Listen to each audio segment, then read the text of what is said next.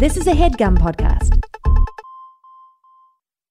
Worried about letting someone else pick out the perfect avocado for your perfect impress-them-on-the-third-date guacamole? Well, good thing Instacart shoppers are as picky as you are. They find ripe avocados like it's their guac on the line. They are milk expiration date detectives. They bag eggs like the 12 precious pieces of cargo they are. So let Instacart shoppers overthink your groceries so that you can overthink what you'll wear on that third date. Download the Instacart app today to get free delivery on your first three orders, while supplies last. Minimum $10 per order. Additional terms apply.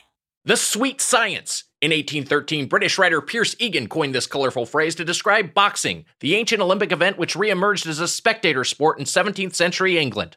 One of countless slang terms that originated from these regulated punch-out contests, the sweet science is still in use among boxing aficionados, meant to evoke how the blood sport requires both a chess master's tactical brilliance and a ballet dancer's grace.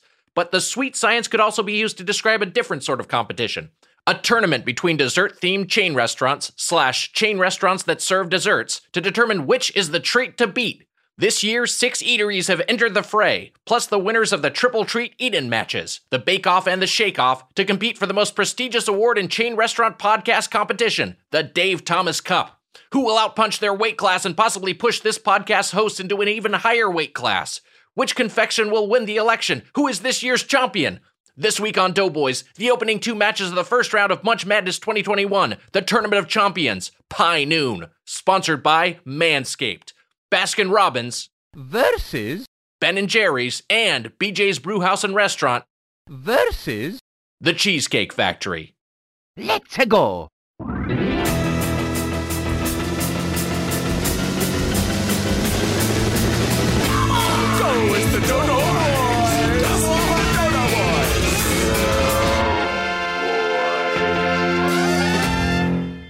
Welcome to Doughboys, the podcast about chain restaurants. I'm Nick Weiger, along with my co-host, They Fry Now? Mr. Slice, Mike Mitchell. They fry now. You know, a riff on the best movie line that ever was. That's from Derek from Long Beach, California. They fly now? That was That was the third. Everyone said, like, it said like 3 or 4 times in a row. It's from Rise of Skywalker. It's like an 8-minute scene, and then every character who's ever said a line in the new Star Wars trilogy says they fly now, some variant of that.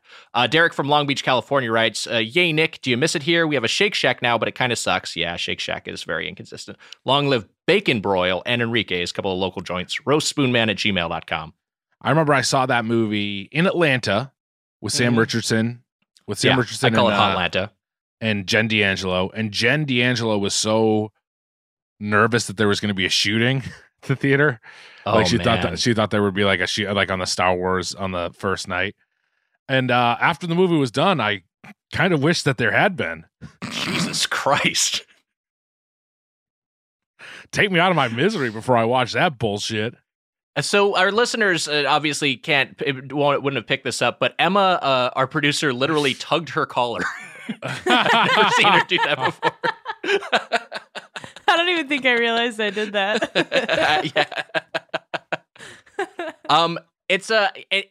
I would rather death than see the movie. Well, no, we got it. I was gonna say, like, how grim is that? That's that bad on everything. Have you never seen it? I saw it. Okay. I saw it more than once. I saw it twice in theaters, and then I watched the screener that we were sent because I guess they thought it was gonna like win the Oscar. They sent it to like members of the Writers Guild to vote for it for like best screenplay or some shit.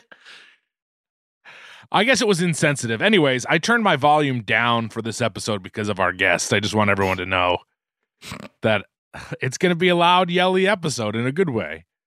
I just wanted to say that the movie theater thing is really because, you know, you and I love going to the movies. I think you more so than me. I sometimes get anxiety in a movie theater, but you love going to the movies. There was first you were like afraid that you were going to get shot in a movie theater. Mm-hmm. And then now it's like you're afraid you're going to get an infectious disease that's going to kill your parents at a movie theater. And it's like when I guess eventually when there's a vaccine and we just go back to being afraid of shootings.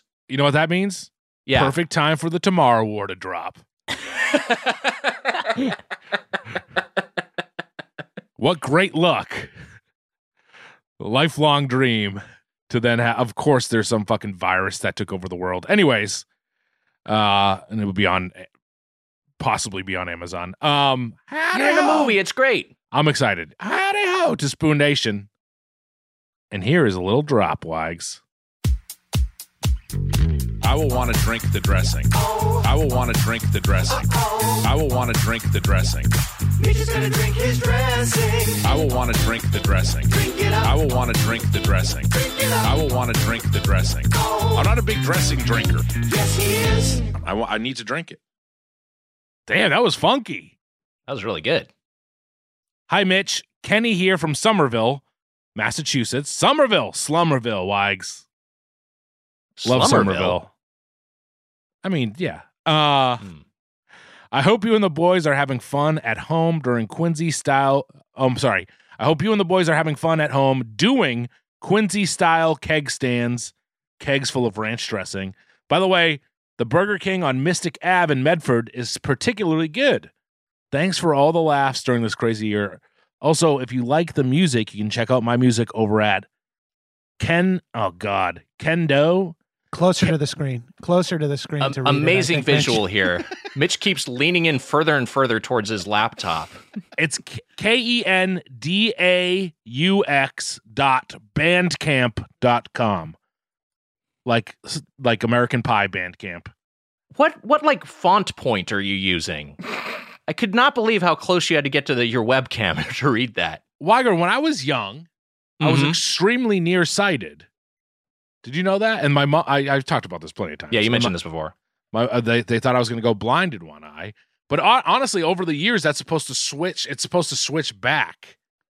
You were diagnosed with teddy bear eyes, a lesser known disease where you have just two little black buttons in the middle of your plush fucking head. 9 minutes I waited to talk on this dumb... Can't do 30 seconds ahead minutes. When you're the guest on a podcast. You can only do it when you're listening to a podcast. Well, I was thrown off by the whole beginning. Weiger made me feel like I said something I shouldn't say, and now I'm nervous. I don't know. Did I fuck up? No, you're fine. You're fine. It's not your fault America's bad. Yeah, no one knows you went to the TLJ or whatever the fuck the movie was called with The Rise of Skywalker. You went there with a gun with one bullet. No one cares. Only taking out myself. Our guest today, an actor and comedian who hosts the podcast High and Mighty and Action Boys, the great John Gabrus is back. Hi, Gabrus. Hi, Weiger. Hi, Mitch. Hi, Emma. Thank you for having. Hi, Drop King. I never met him, so I don't feel beholden to say hello to him. What's up, freaks? I miss you guys. I can't believe how much I miss you guys. And then 1 minute into Mitch trying to, and here's a drop. I was like, ugh, I got 2 hours of this shit right now. Looking forward to this all week long. The second it starts, I'm like, ugh, another hour and a half of like wx.z.bandcamp. Hey, we got to give him a shout out. That was a great drop. It was a good drop. Great drop. It was a really good drop. I feel like listeners should pay attention to this episode and see that drop and go, that's an actual idea. That's like a take on something. That's a demonstration of talent and capability. Kenny's got it. Not everyone else is just like, dun, dun, dun, dun, come. And you're like, okay. I think that's pretty good. Yeah, I know. That one's pretty solid, actually. When we saw The Rise of Skywalker in the theater, I was with Ben Rogers and Garrick Bernard, and she goes, my name's Ray. And they're like, is that all? Or like, what's your last name? And it's the end of the movie, and this movie has been so bad the entire time. I never talk in a theater, but I just turn and go, Donovan, to like my entire ruining this huge moment of this movie because it was so boring that by the time it came, I felt it was okay to talk shit at the screen. It turned into Rocky Horror at that point. Just a dull slog, and then that the payoff from that moment is like, that's not earned. You didn't. She is not Rey Skywalker. Although Lando fucking his daughter was earned. I like that. Yeah. They love the last name thing in the Disney Star Wars. They did the same move in Solo. A character having no last name, and then that last name getting some story importance. Like people just have names. That's like the third beat of a bad Harold. I feel like often it's like, and that character the whole time, that was President William Jefferson Clinton. And you're like, oh, okay, yeah, I guess that's like semi-earned, you know? And you kind of get that applause from improv students who are like, well, that was interesting. They like kind of work that. That's like, the movie ends with that. It's like, this is like a $100 million movie.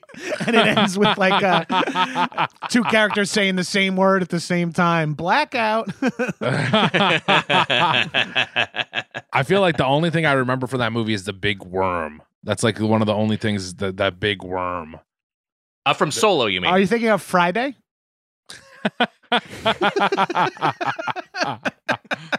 You definitely have Solo and the movie Friday confused right now. Which happens so often. Never. I would never. R.I.P. to Tiny Lister, Debo. Debo, the fucking best. He's awesome. Remember, there's like a big worm in a cave. And then, of course, like the Snoke clones is kind of the other thing I remember. Oh, they've got the worm in the cave in episode 9. But in Solo, there's like the worm queen who's underground. That's one of the only good parts of Solo. That part's cool. Yeah, that's what I thought. That's the opening sequence. Yeah. Yeah. That's like the movie. I don't care about how he becomes Solo. Just let me see him be like a little street scamp fucking running scams. Like, that's a fun idea for like Solo. Done like The Mandalorian, I think would have been a much better of like just him being a young smuggler and shit, doing like 100% for sure. Yeah, because it's like the cold open for Last Crusade where we see River Phoenix, R.I.P., as young Indiana Jones, but it's not like the only beat we get of like how he becomes Indiana Jones is just like, oh, he like grabs a hat. Yes. Like we don't need all that shit, you know. We don't need to see how every single. I have the same, and I like the Hobbit movies, but like there's a part where like we learn how Bilbo's sword got named Sting, and it's just like I don't give a shit. I don't care why this is called Sting. Like it can just be called Sting. We don't need to explain this to me. This makes the world building less interesting. I want to see a Nick Weiger origin story. Where a young Nick Weiger rolls up into a ball for the first time and sucks himself off. Okay. So we're talking movies. How would that happen? Like you're stretching on the floor, and then you're like, I'm trying to think of how you could get there, how you could get to the point of where you look, Mom, I can hold a banana in my asshole and eat it. Oops. That wasn't the banana. That's perfect. Been there, brother. So we're talking movies. We only have 4 restaurants to go over, so let's get a little more. These movies are from a couple of years ago, too, so let's get to more modern movies eventually. I did want to talk about movie snacks, which I know we've covered on this podcast, but Gabrus, I don't know if we've gotten your opinions on what you like to munch on in a movie theater or if you're watching a film at home. Ooh. Home, I like entrees. Yeah. Like I like real food. I love like the full little Alamo experience at home. Like we try to time it and we leave the movie on pause before it starts for when we get our food so that we're allowed 5 minutes of food discussion that doesn't step on the movie. Oh, that's so smart. Like, I mean, this is what happens when my poor wife is married to a guy who gives it's too much of a shit about takeout and movies. I'm like, we need 5 minutes to discuss how good the takeout is, and then the movie starts, and then we're done talking about the food, okay? Like, I have like all these stupid rules. I'm the same way. I always will, and for me, a lot of the times at home, like pizza, obviously pizza is a big one, but sure. I'll eat a little bit, but I always try to start the movie like when I've at least had 2 slices. I'm trying not to eat too much while the movie's on because I'm going to just be paying attention to the food, and I got to pay 100% attention to the movie. See, my problem is the opposite. I pay 100% to the movie, and I am like passively consuming 3,000 calories. Like I'm not even like it's not even registering that food is going in my body. It's like, wow, we had 3 orders of General So's. It's like we had Gabrus. Jesus, I'm like, why you call me Gabrus, Tiff? She wanted me to tell you guys Tell them thank you for all the weight gain this week. Well worth it. Because wow, that's nice. She took the ride with me on a lot of these places we're gonna talk about later. There was my mom. My mom took the ride with me. God, it sounded pathetic as coming out of my mom. But for movie theater snacks, I'm a big beverage guy. I like a treat beverage in there because I'm usually very stoned. And so like every movie for me now, especially because nothing is below 135 minutes, every movie for me now is a three-way race between Cottonmouth, my bladder, and the film's runtime of like, I'm thirsty, but if I drink any more, I might have to sprint, try to guess when I can leave. But I saw The Irishman in the theater, stoned as hell with just a bottle of water, and I had to pee like an hour in, but I was all the way in like the fucking up against the wall. So I was like taking bottle cap sips of water like every 8 minutes. I was allowing I felt like I was in a fucking, this is my version of like Alive or Alone, where I'm like trying to survive watching The Irishman in a theater at the Egyptian. The only time I ever even think about like, oh shit, I gotta piss so bad is in movie theaters. And like, I always am just holding it for so long. Like, I always like, even if it's like 20 minutes into a movie, I feel like I try to hold it to the end of a movie. If I'm seeing a 90-minute movie, no issues. But when it's an Irishman, you're in trouble. I'm realizing I think probably when movies reopen, I'm just going to go into movies expecting to take one bathroom break. And I'm just going to be like, you know what? Instead of trying to get through the whole movie, I'm just going to miss some of it. If I like the movie, I'll rewatch it instead of having like my legs crossed for the act 3, afraid I'm going to piss my pants before the post-credit scene.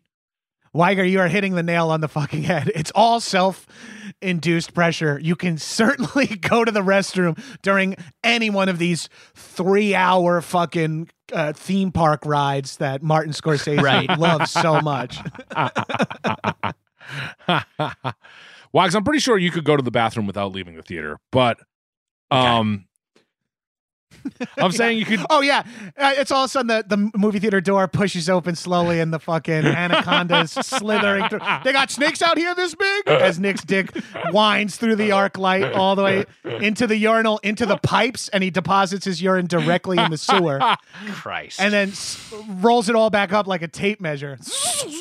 And whips through the movie theater.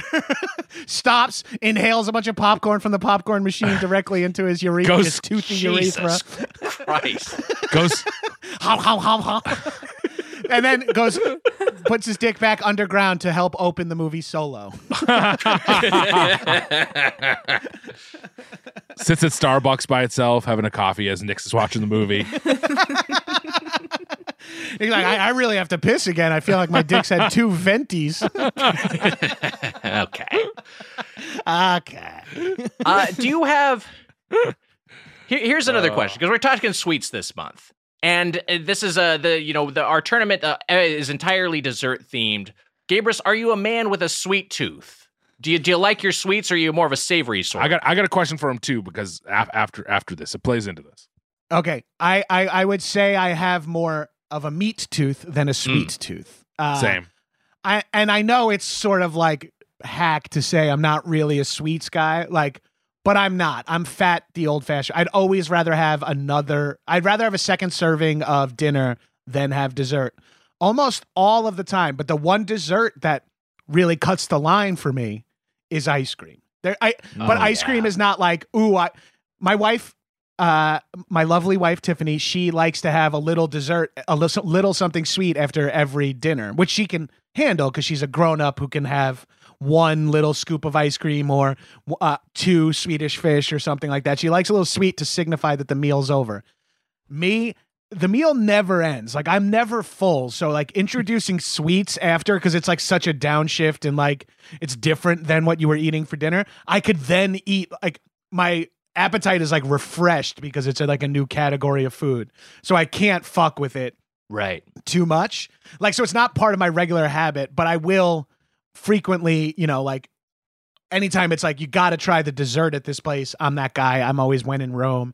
But then also, like, every once in a while, something dumb and sweet gets my attention of like, you know, like Momofuku milk bar or something like that, where I'm like, all right, I got it. Like, I got that cereal milk White Russian after we ran that half marathon, thinking that would be like a good segue into partying again. I was like, I'm sick as a fucking dog after running 13 miles in Las Vegas. I don't think I need a White Russian milkshake. That sounds good as hell. But my eyes are bigger than my stomach, and my stomach is insanely big. So if I could skip dessert, it's better for me. But I was thrilled to have a reason to try all these desserts for this year's Munch Madness.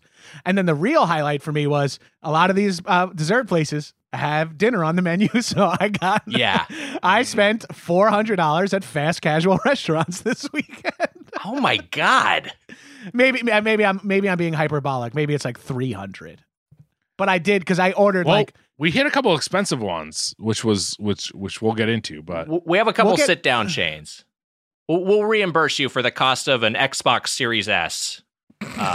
You can reimburse me for the desserts you asked me to get, and not the 11 orders of Buffalo Blast for recreational purposes. So not as much of a sweet guy. I do have a sweet tooth, I will say. And Mitch, I don't think you're really a sweet tooth guy as well, but I am someone who, especially liquid calories are a big vice for me that I just kind of have to ban, or else I'll just drink so many sodas. I love all of it. I love, a margarita. I love, like a Mai Tai or like a pina colada. I love a sweet cocktail. And I do love, I do really look forward to a dessert course if I'm at a sit down restaurant. So I don't know. I think so much of it was for me. And you mentioned Tiffany having like an ice cream after every dinner, or some little dessert nibble after every dinner. That was me growing up. Like my childhood was like food was always was something my dad cooked, but then we always had ice cream in the freezer. And I was like it was just like a ritual. Our family was just like having ice cream dishes at night after dinner.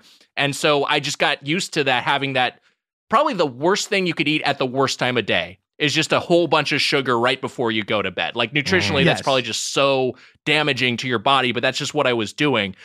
Mitch, but at least in that generation, we were also having a massive amount of sugar in the morning before going to school too. Oh, so it was like, yeah, for sure. It's a weird bookend to a child's day when you're like, everything that matters is brain growth and ability to sleep and all these anabolic things that need to happen to a child. But you're having 50 grams of sugar before going to school and 50 grams of sugar before going to bed. 100%. I would have like a bowl of Cookie Crisp and like Pop-Tarts and like a glass of orange juice.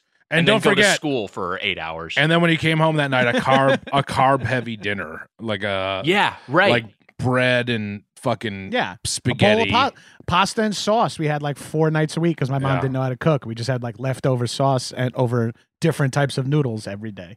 Yeah. Yeah, we'd have like a protein and then like a starch side, like some rice, and then like the vegetable would also be a starch, like corn, and then there'd also be dinner rolls on the table. And it was just like, it's unreal what my diet was when I was a growing boy. Mitchell, are you like what do you do? What are your preferences sweet wise? What do you go with desserts for desserts? Well, I didn't even think of that, but when you were like, oh, I like a pina colada, or I love all that stuff. You know that I love like a strawberry margarita or a Mai Tai. I definitely like sweet stuff because I like sodas and stuff still. Those are still a thing that I know I should never have, and I still like them. But like if I'm at the movie theaters, just to use the movies again as an example, I will get myself a popcorn and a soda. Like I don't have to get I don't need to get candy. Like I'm not a sweets guy in that way where I'm like, I need to have like Sour Patch Kids or whatever, Raisinets or something. I like those. I like peanut M&Ms and stuff like that, but it's not something I have to get. I have to get the popcorn with butter on it though. Like that's what that's what I need. Speaking of which, because of the pandemic, a lot of people ordering popcorn from like Postmating popcorn. Really? With butter. Yeah. Would you do that? I mean, I can't imagine. I can't imagine so ordering delivery popcorn. I miss it so much that I would do it, but to me, like if I'm in a movie theater, like I want that popcorn with the shitty oil butter that will hurt my stomach no matter what. Mm. Yeah. I feel like also not to tie in popcorn and dessert talk into one thing. I do think desserts is not really a takeout category I ever think about also, or delivery category, because my favorite desserts are ice cream related, and that always feels... I rarely order dessert unless the place has, like, if you're ordering delivery, it's like I might have some chips, some cookies in the cabinet or some ice cream in the freezer, but ordering delivery, there's something extra about clicking like another $12 and 400 calories that you're just like, we don't need. And in the last year, since takeout became even more the norm than it was previously for us urban center people, I was like, I can't order dessert. Dessert never is like, I'm always like, ordering dessert, that's nuts. It makes more sense to order an appetizer to me for whatever reason. Yeah. But then in this time, I'm like, we're seeking out dessert specifically. And it's like, doesn't feel like it travels well.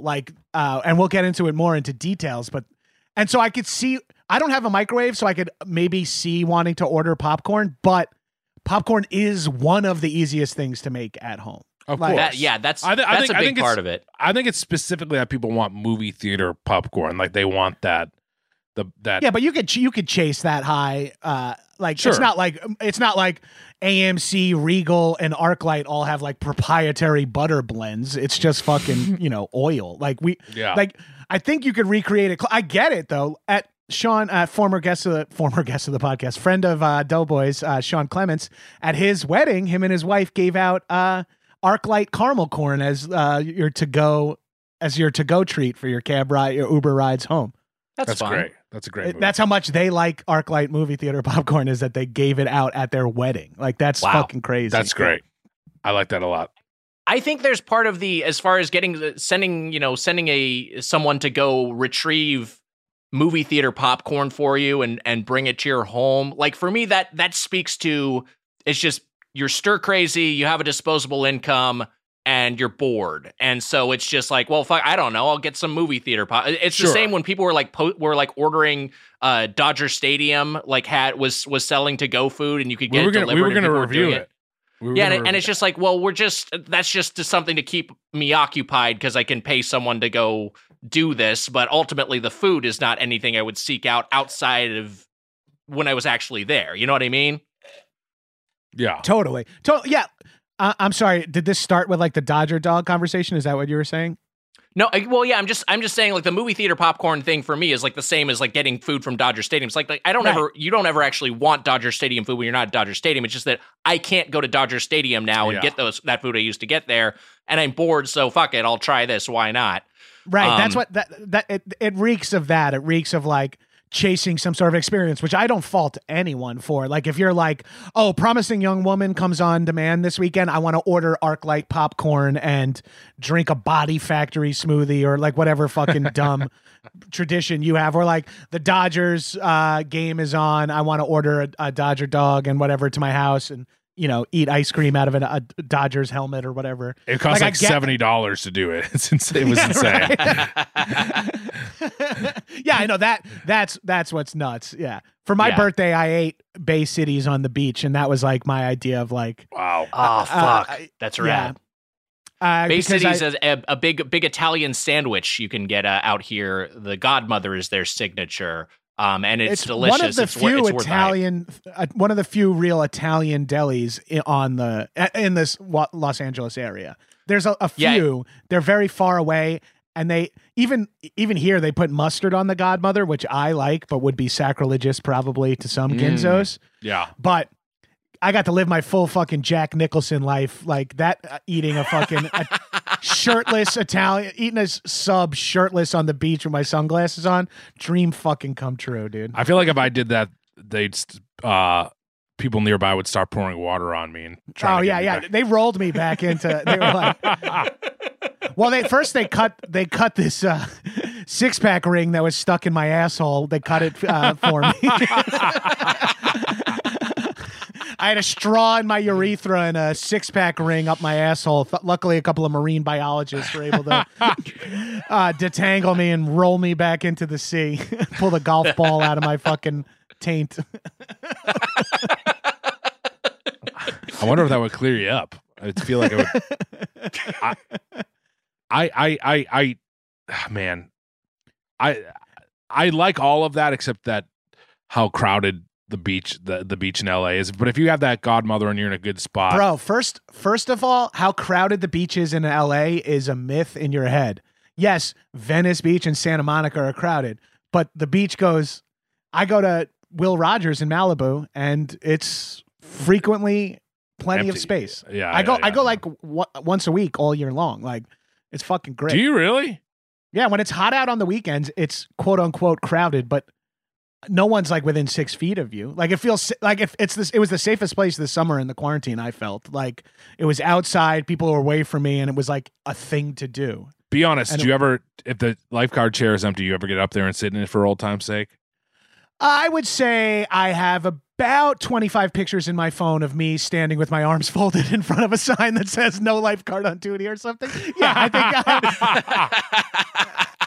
And if we want to get even deeper into my midlife crisis, quarantine, crisis of identity, I am also on the mailing list for the LA County firefighter/lifeguard exam. So I am possibly going to take it as a career. Wow. I love podcasting, but man, if I got a few days outdoors rescuing some boogie boarders, I'd feel like a fucking king again.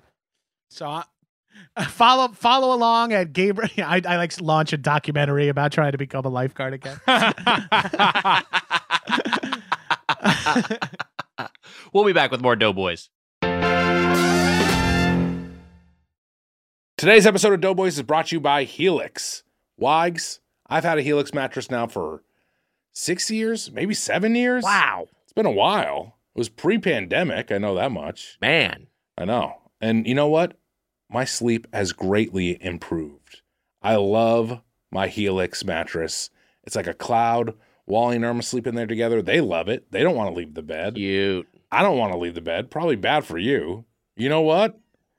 Anytime I'm late here, blame it on Helix. Wow. I'm sleeping away. The Helix lineup offers 20 unique mattresses, including the award-winning Luxe Collection, the newly released Helix Elite Collection, a mattress designed for big and tall sleepers, and even a mattress made just for kids. So how will you know which Helix mattress works best for you and your body? Take the Helix Sleep Quiz and find your perfect mattress in under 2 minutes. And your personalized mattress is shipped straight to your door, free of charge. Helix knows there's no better way to test out a new mattress than by sleeping on it in your own home. That's why they offer a 100-night trial and a 10- to 15-year warranty to try out your new Helix mattress. Everybody is unique, Wags, and everyone sleeps differently. That's why Helix has several different mattress models to choose from, each designed for specific sleep positions and feel preferences. Models with memory foam layers to provide optimal pressure relief if you sleep on your side. Models with a more responsive foam to cradle your body for essential support in stomach and back sleeping positions. Plus, enhanced cooling features to keep you from overheating at night, which is a problem for me. I heat up. Problem for me, too. And if your spine needs some extra TLC, they got you. Every Helix mattress has a hybrid design, combining individually wrapped steel coils in the base with premium foam layers on top. It's the perfect combination of comfort and support. Wags, I took the Helix sleep quiz and I was matched with a Moonlight Luxe mattress because I wanted something that felt nice and soft, just like me. Wow. And not only is the mattress the best you've ever slept on, but the setup was fast and easy, as you were telling me. Helix mattresses are delivered in a box and straight to your door for free. You know what? Ross Kimball helped me set it up. Good guy, Ross. Shout out to Ross. Plus, Helix mattresses all come with a 10 or 15-year warranty, depending on the model. And now Helix is offering 20% off all mattress orders and 2 free pillows for our listeners. Go to helixsleep.com/doughboys and use code HelixPartner20. This is their best offer yet, and it won't last long. With Helix, better sleep starts now. Helix Partner 2.0. Spoon Man, I've always struggled with finding time to manage my finances. At the end of a busy week podcasting, the last thing I want to do is spend time budgeting all of my expenses or tracking down customer service teams to cancel old subscriptions I no longer use. But now I use Rocket Money, and it does all of that for me. That's right, Wags. Rocket Money is a personal finance app that finds and cancels your unwanted subscriptions, monitors your spending, and helps lower your bills so that you can grow your savings. With Rocket Money, I have full control over my subscriptions and a clear view of my expenses. I can see all of my subscriptions in one place, and if I see something I don't want, Rocket Money can help me cancel it with a few taps. I love how the dashboard shows me this month's spending compared to last month, so I can clearly see my spending habits. Plus, they'll help me create a custom budget and keep my spending on track. Rocket Money will even try to negotiate to lower your bills for you by up to 20%. Wow. All you have to do is submit a picture of your bill, and Rocket Money takes care of the rest. They'll deal with customer service for you, Wags. Rocket Money has over 5 million users and has saved a total of $500 million in canceled subscriptions, saving members up to $740 a year when using all of the app's features. Bye-bye, Doughboys Double. Stop wasting money on things you don't use. Cancel your unwanted subscriptions by going to rocketmoney.com/Doughboys. Welcome back to Doughboys. We're here with the great John Gabrus. And now it's time to get into Munch Madness 2021, the Tournament of Champions, Pie Noon, sponsored by Manscaped. That's right. It's all desserts this month. Was there any sound effects in there? I was waiting for. Are we going to add sound effects? Maybe we'll add some sound effects. What are we Emma, surprise me. Do you want to do it? You want to do it again? And me and Mitch could do live sound effects. Okay, great. It's time to get into Munch Madness 2021, the Tournament of Champions, Pie Noon, sponsored by. Fuck. Sponsored by. Man, wait. Where do you need breaks for? Where do you need breaths for sound effects? Nah, you just go. We're masters of this. You just go. We'll snipe them in as you're already seeing. I'm leaving all of this in. I'm not cutting any of it. Okay, I'll do Manscaped one more. Manscaped loves this shit. We'll take it once more. All right, here we go. Let's get into Munch Madness 2021, the Tournament of Champions, Pie Noon, sponsored by Manscaped. Teeny. Perfect. So it's all desserts this month. We did. And remember, you went, yum, yum, yum. Remember that? Oh, I forgot that already. That was a week ago. I completely forgot about it. Was there any change to mine, or did I just say, there was nothing? You whistled last week. You sang it, but variety's fine. Yum, yum, yum. Mm. So here are the tournament rules for this year, for this dessert tournament. Rule 1, just desserts. Meals may not appeal. And Mitch also wants me to say his alt. If you're an entree or main, you cannot join the game.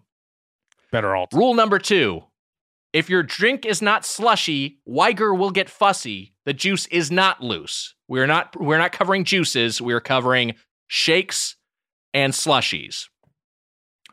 Rule number 3, this one might be controversial, but donuts do not count.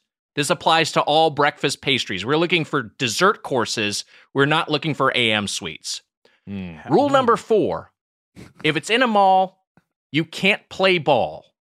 So we're not covering mall food court staples like your Cinnabons, like your Mrs. Fields cookies. And we're making that rule purely because of the pandemic. We don't want to be sending our guests into malls, and we certainly don't want to be sending Postmates or Chow Now workers into these malls on our behalves. It just seems unsafe. Can I speak briefly about this? The one that the only one we're really missing from this is Auntie Anne's. It was kind of like a Cinnabon, Auntie Anne's, and Wetzel's Pretzels were kind of like the three that we kind of had to give up. And we talked about how the pretzels are kind of a weird dessert one anyways and probably wouldn't win. Cinnabon is really the big one that we're missing out on. I think Cinnabon, you said Auntie Anne's, but I would say Cinnabon and Mrs. Fields are the dessert ones that I think of that we're omitting and that we would probably have on here. We probably have a food court region in normal circumstances, but we just don't because of the pandemic. And this is all because Andy Daly got the Hanta virus when he went to Five Guys, right? So you can't afford that. Please pray for him. Contribute to his GoFundMe. One of our finest comedic actors. He's the best. Rule number 5, and this is a true rule. If it's national. I'm sorry. Of course, Weiger is like, this is his favorite part. Is like, let me rattle off the rules. I love the We're all laughing. He's like, and rule number 5, baby, they keep coming. I don't riff, I read. I go through my bullet points. Jesus. Rule number 5. This is a chew rule. If it's national, it's national. So we're not covering Culver's. We're not covering Cookout. I know these places have fantastic desserts, fantastic shakes, but we just can't cover them because I'm in LA and Mitch is in Boston and it's impossible. I do love that a lot of the rules are heading off dumb listeners at the pass. Like, they'll find other shit to complain about. Don't write us about this bullshit, please. It's a fucking podcast. Who cares if the 9th restaurant you believe should win Munch Madness isn't in it? Just listen for free and shut the fuck up. This, by the way, this opinion is not the opinion of neither the hosts nor the employees of Doughboys Media. This is the opinion of one John Gabrus. Thank you for clarifying. Now, my question is, Cinnabon, Mrs. Fields, and Sonic are probably the ones that they'll complain about, but I don't know if they would have won. Sonic's a good one, yeah. Sonic's another one, which I think has a case. Again, are there even any Sonics in Massachusetts? That was an issue, right? No, there is one on Route 1. It's a huge pain in the ass. I'd go to it. I mean, what? Maybe it will be a plan. Maybe there'll be some surprise. Who gives a shit? We'll see. It's possible some of these eventually work their way in. Yeah, you gotta wait till you can get Pasquese on the pod, dude.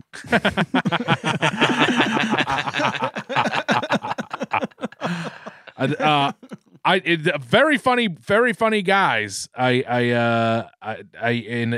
They would be great on the podcast. It shows how bad we are by never getting the Sonic guys on the show. We'll book them in like 2025. Those guys riffing Sonic commercials is like Yo-Yo Ma doing like the soundtrack for like Monday Night Football or something. It doesn't make sense. Like they're the most like artistic, theatrical improvisers. Like all the TJ and Dave workshops and all those guys are so heady and they're like, yeah, we riff in a convertible for chili dogs. Now it's like that's speaking of which. They replaced the Sonic guys with like families and it sucks. Have you seen these ads? I have seen these ads and I agree with you that it's a little disappointing. It's lost its sense of fun. It's just a less charming version of what they already had. Yeah, bring back the Sonic guys. They're funnier. Yeah, we like the Sonic guys. They were great. So we have 8 chains that have entered, divided into 4 regions. The Easy Bake region, the Shaken Not Stirred region, we'll be covering both of those on next week's and the week's after's Doughboys Double. And the 2 regions we'll be covering today, the Creamsman region and the Junior Prom region. So let's get into it. The Creamsman region consists of Baskin Robbins versus Ben and Jerry's. Ben and Jerry's in by virtue of winning the Evan Susser Ice Cream Invitational. And the Junior Prom region, which is BJ's Brew House and Restaurant versus The Cheesecake Factory. You can find the full bracket on our social media at DoughboysPod on Twitter, challenge.com/Munch Madness 2021 if you want to link to it directly. I guess let's start here. Gabrus, Baskin Robbins, Ben and Jerry's, do you have any preferences? As someone who's such a huge ice cream fan, as am I, do you have a favorite ice cream parlor? I'm definitely a pint guy, a pint from the grocery store guy, because I'm a very much like a McConnell's or ooh, a blank flavor. Ooh, the Jenny's. This looks good. You know, always have 1 to 3 pints to various levels of being finished in our freezer here at the house.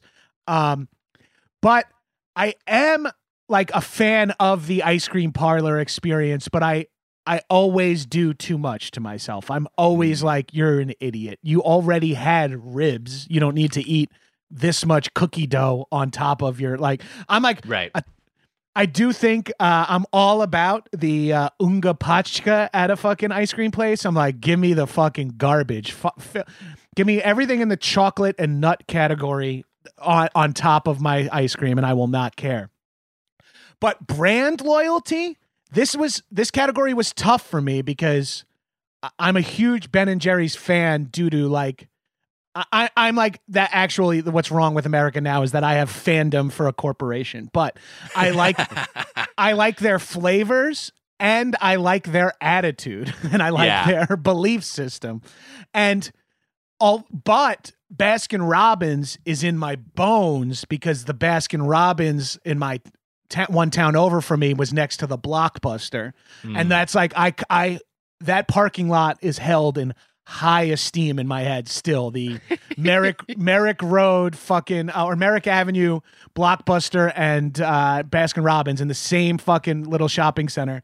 That's where I was like, every weekend when I can talk my parents into going. And then the second I got a car, that's where I was every Friday after work, getting a movie and buying ice cream. So Baskin Robbins is in my nostalgia bones, but Ben and Jerry's I've sort of got, and we'll get into it as we went, but I needed to like really do a definitive rundown of who I think is better here. And I think I did quality, you guys, research, and I'm also very proud of my thesis I came to. I love it. Yeah. I will say that I am a big Baskin Robbins fan as well. Mitch, I assume, as someone from New England, that you have a Ben and Jerry's leaning. Definitely have a Ben and Jerry's leaning, but more so for me growing up, it was Brigham's, of course, which now there's the ice cream. Yeah, parlor, we know so. The best pizzeria and the best ice cream place in the world happen to be, within a 2-mile radius of your childhood home. We know. Now, hold on a second. How could you consider yourself? Yo, you went to Naples, but have you gone to Maria Regina? You've had Regina, and you know it's good. I know it's good, it's delightful. I know it's good, Reggie, but I don't want to get into this here because I'll just make everyone who doesn't live in New York upset, but fuck you. Yes, Maria Regina pizza is awesome. I love when I'm in Allston to eat it. But if I'm in Brooklyn or Long Island or Manhattan, I wish I could get Maria Regina delivered here. Why no, I go to fucking... First of all, it's Pizzeria Regina. I don't know who Maria Regina is. I know. Well, yeah, no shit. You don't know who Maria Regina is. It's Maria Regina Rottencrotch. Got finger blasted in the Brigham's parking lot, dude. I stood guard for all those things. I recently shot a thing with a friend where I had to play a Boston guy. And I was very nervous about the dialect. And Mitch and I, king of the audio message, we were sending audio messages back and forth of like doing the accent. Mitch has keep all audio messages on his phone, which is great. So he has all of them still for some reason. But the wardrobe woman dressed me up and she put me in a Pat's hat and then like a graphic tee and a plaid shirt and then a hoodie over it. And my beard is on the big side today, this last couple of weeks. And I was like, can you just take a picture of me? And I'm going to squint and do a thumbs up and just understand that. And I truly transformed into Mitch. You looked just like me. I mean, it's like if I was like, hey, Gabrus, I'm playing a New York guy, and then I went and they gave me a Long Island tattoo. Yeah, exactly. They gave me a Long Island tattoo, a spray tan, and a fucking awful hairstyle. And a beater, if I was just wearing a beater as well. A-frame shirt, dude. Nice try. I know. The Doe's cord is going to be alive. I almost just slipped up and said it the other way, but what they're beater called... works, because you could beat men, too. Right. Jesus. The beater isn't the problem. You can beat eggs. That's what it was called forever. Yo, where's my egg beater? I need an undershirt for work. What are they? They call them tanks a lot now too. So tanks. A tank. Yeah. Sure. I think a shirt, like, because it's t-shirt is got the sleeves. A shirt doesn't. I had to buy tanks. I went to DXL with my mom, and the night that we went to Patagonia, bought a tent, put my arms through it, fits like a glove. Your mom's willingness to accompany you on every errand is staggering. Well, there's only one car. Do you do anything on your own? There's only one car, and then we go out together. I had to get Panda Express for the podcast, so we got it for dinner. And I needed a tank, a black tank for an audition. Gabrus knows what it is. He did it too. I had to go to DXL and get some 2XL, 3XL tanks. See what they got, because if you didn't know this, for if you're a bigger man, if you wear a tank, you see every crevice of your belly. It's just, it's the most, it, I'm shocked that you wear them, Gabrus, because I, as a big guy, like you just see my titties are on full display when I wear a tank. I have a little bit of a benefit of having like shoulder traps and like bicep, like a little bit of muscular definition up there. So it draws your attention away from like my fucking gynomastia and my fucking low testosterone, hypogonadal, abdominal fucking swelling. Like that's all. I could draw your attention away with some traps and some biceps that are sort of, so wearing a tank top, I think looks more flattering on me than a lot of other shirts because it's like, it's more surprising that I look okay in it than it's like, based on what this guy looks like in a fucking button down, I don't want to see him in a tank top, but throwing the tank top on. And Mitch, this is actually, this is a new theory I've been working on. The reason I started wearing a Speedo or bikini briefs, whatever you want to call it, to the beach again, because I hate tan lines. I mean, I love tan lines, but I like to have as minimal as possible. Mm-hmm. But tan lines, and now I'm into way too much of stuff here, but tan lines, as a kid who grew up 80s Playboy, tan lines are still a big thing for me. Wow. Yeah, as a matter of fact, my birthday gift from Tiffany this year is a painting of her topless that our friend Merrill Rowan made.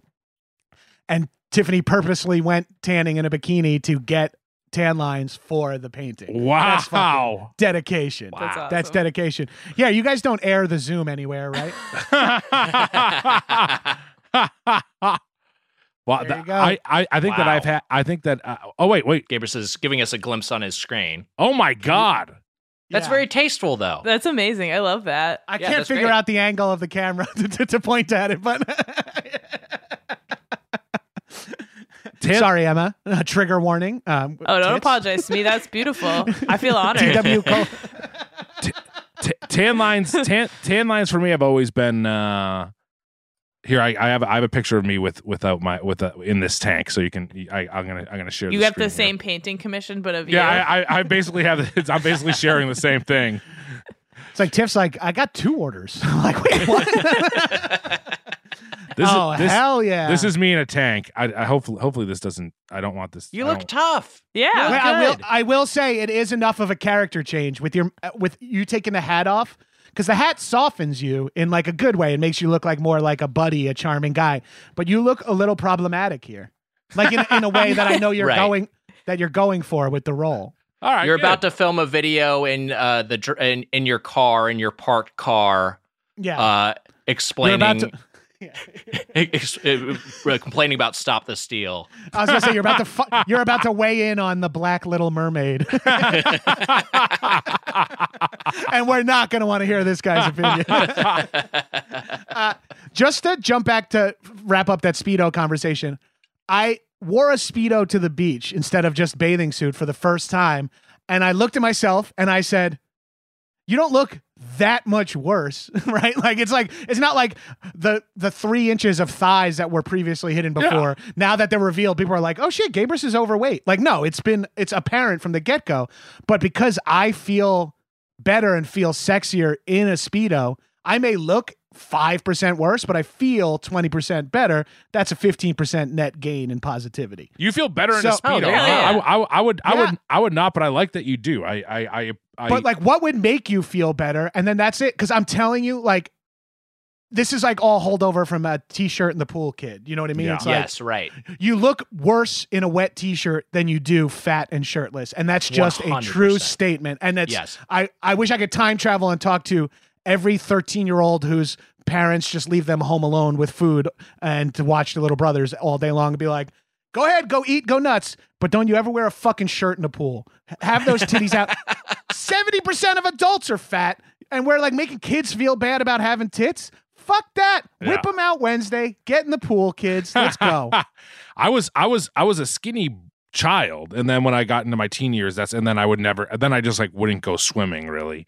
That was my solution to the problem, is that I just never really went swimming. But swimming was the great equalizer for a big guy. Like all like, I can't run as fast as any of my friends growing up because I was overweight for 12 years old or whatever.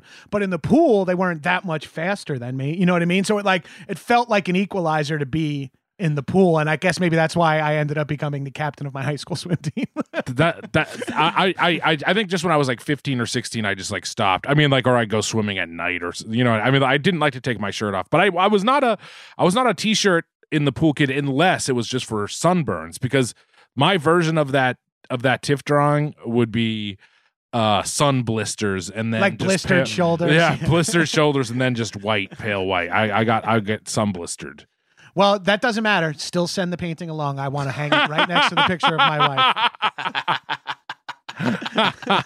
wife. Let's talk ice cream. So yeah, I guess we should talk food. We've talked sun blisters. We haven't talked anything about the food yet.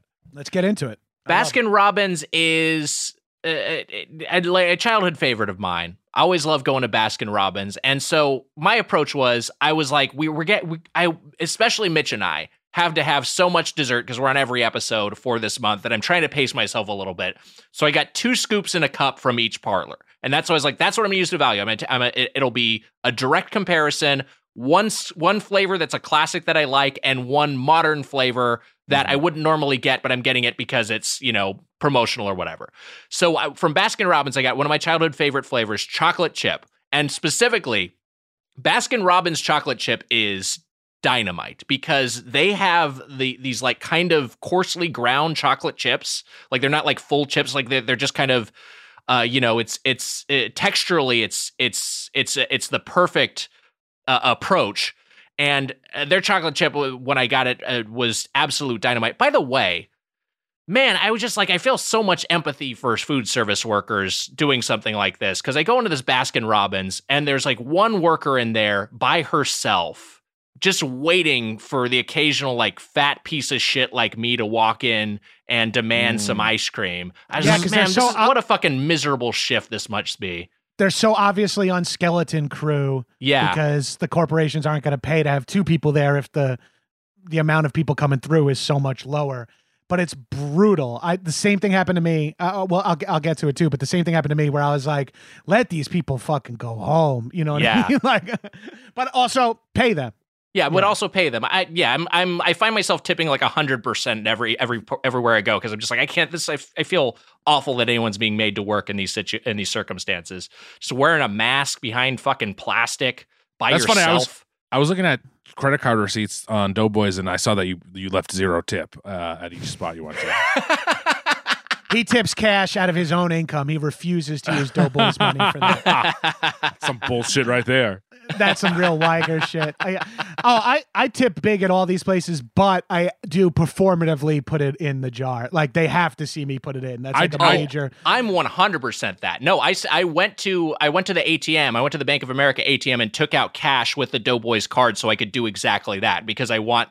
But I do think that's there's a psychological benefit to chime in if you're a food service worker. Let us know if you think it's like performative or shitty or whatever. But I do think there's a psychological element to being like, oh, this person appreciates me and is giving me this money versus this was on a receipt that was digitally processed through an app that maybe is going half of this tip is going to the owner because they're a piece of shit. I don't fucking know. I kind of prefer just putting the cash in the tip jar if you can. That happened to me. Maybe people hate it. I don't fucking know. A place we'll talk about later, Cheesecake Factory. I picked it up and I had done it online and I had no cash on me, but I had given a good tip and I said I told the lady, I was like, I tipped online. I yelled at her as I grabbed it.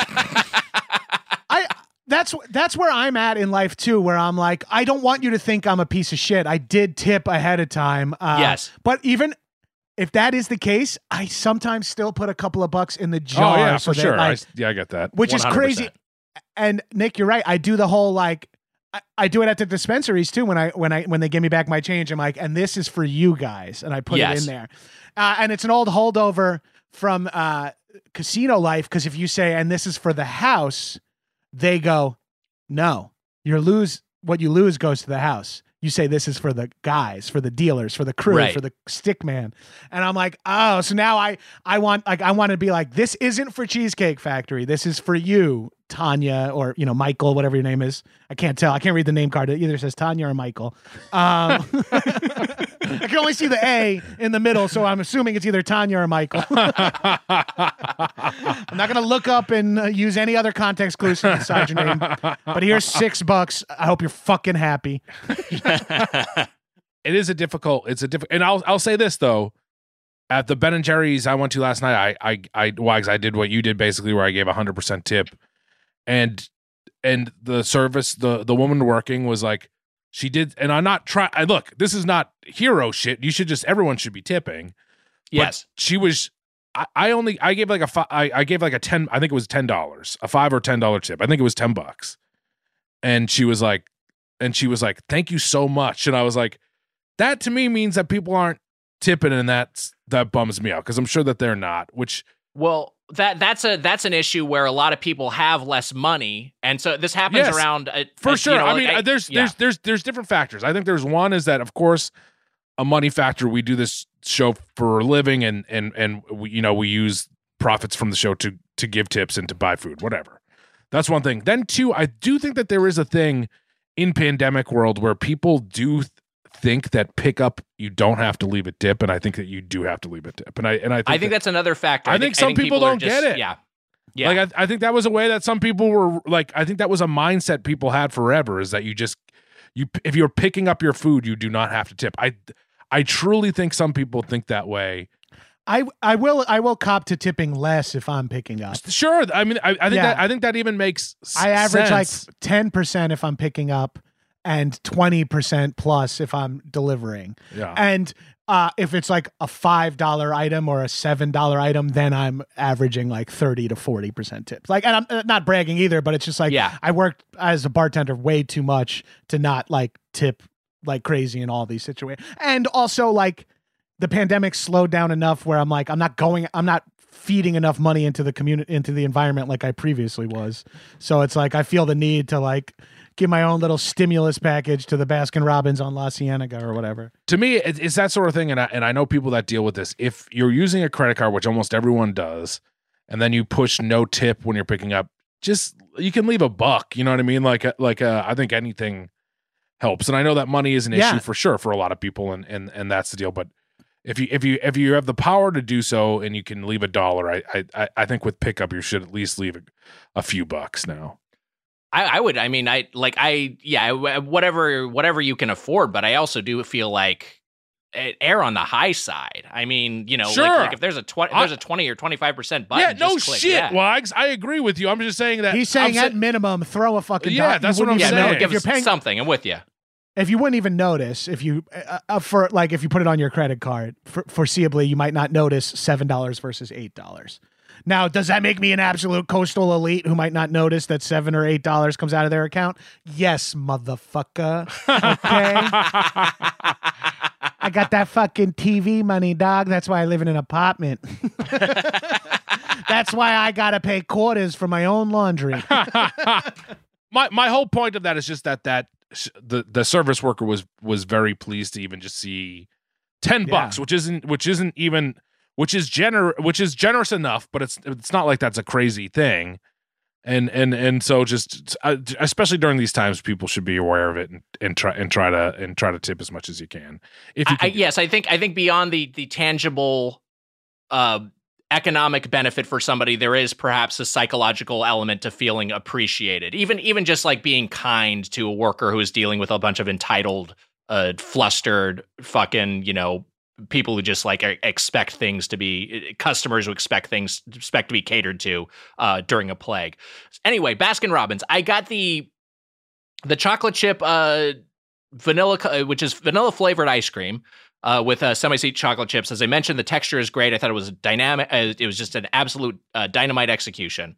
And I also got a limited flavor, which is their Love Potion number 31, which is a thing they've had for a while. I'll read their copy. This enchanting white chocolate and raspberry-flavored ice cream is sure to send everyone head over heels with its raspberry-filled chocolate-flavored hearts, chocolate-flavored chips, and raspberry swirl.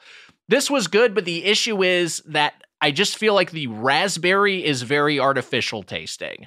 And that there's so much raspberry that it kind of just lowered the overall, like this, I didn't want to finish. I wanted to eat all of the chocolate chip and the love potion number 31. I was like, I don't think the calories are worth this. Although I do like the chocolate, and I do like the idea of the raspberry filled chocolate flavored hearts. The raspberry flavor itself is just a little cloyingly sweet and a little too.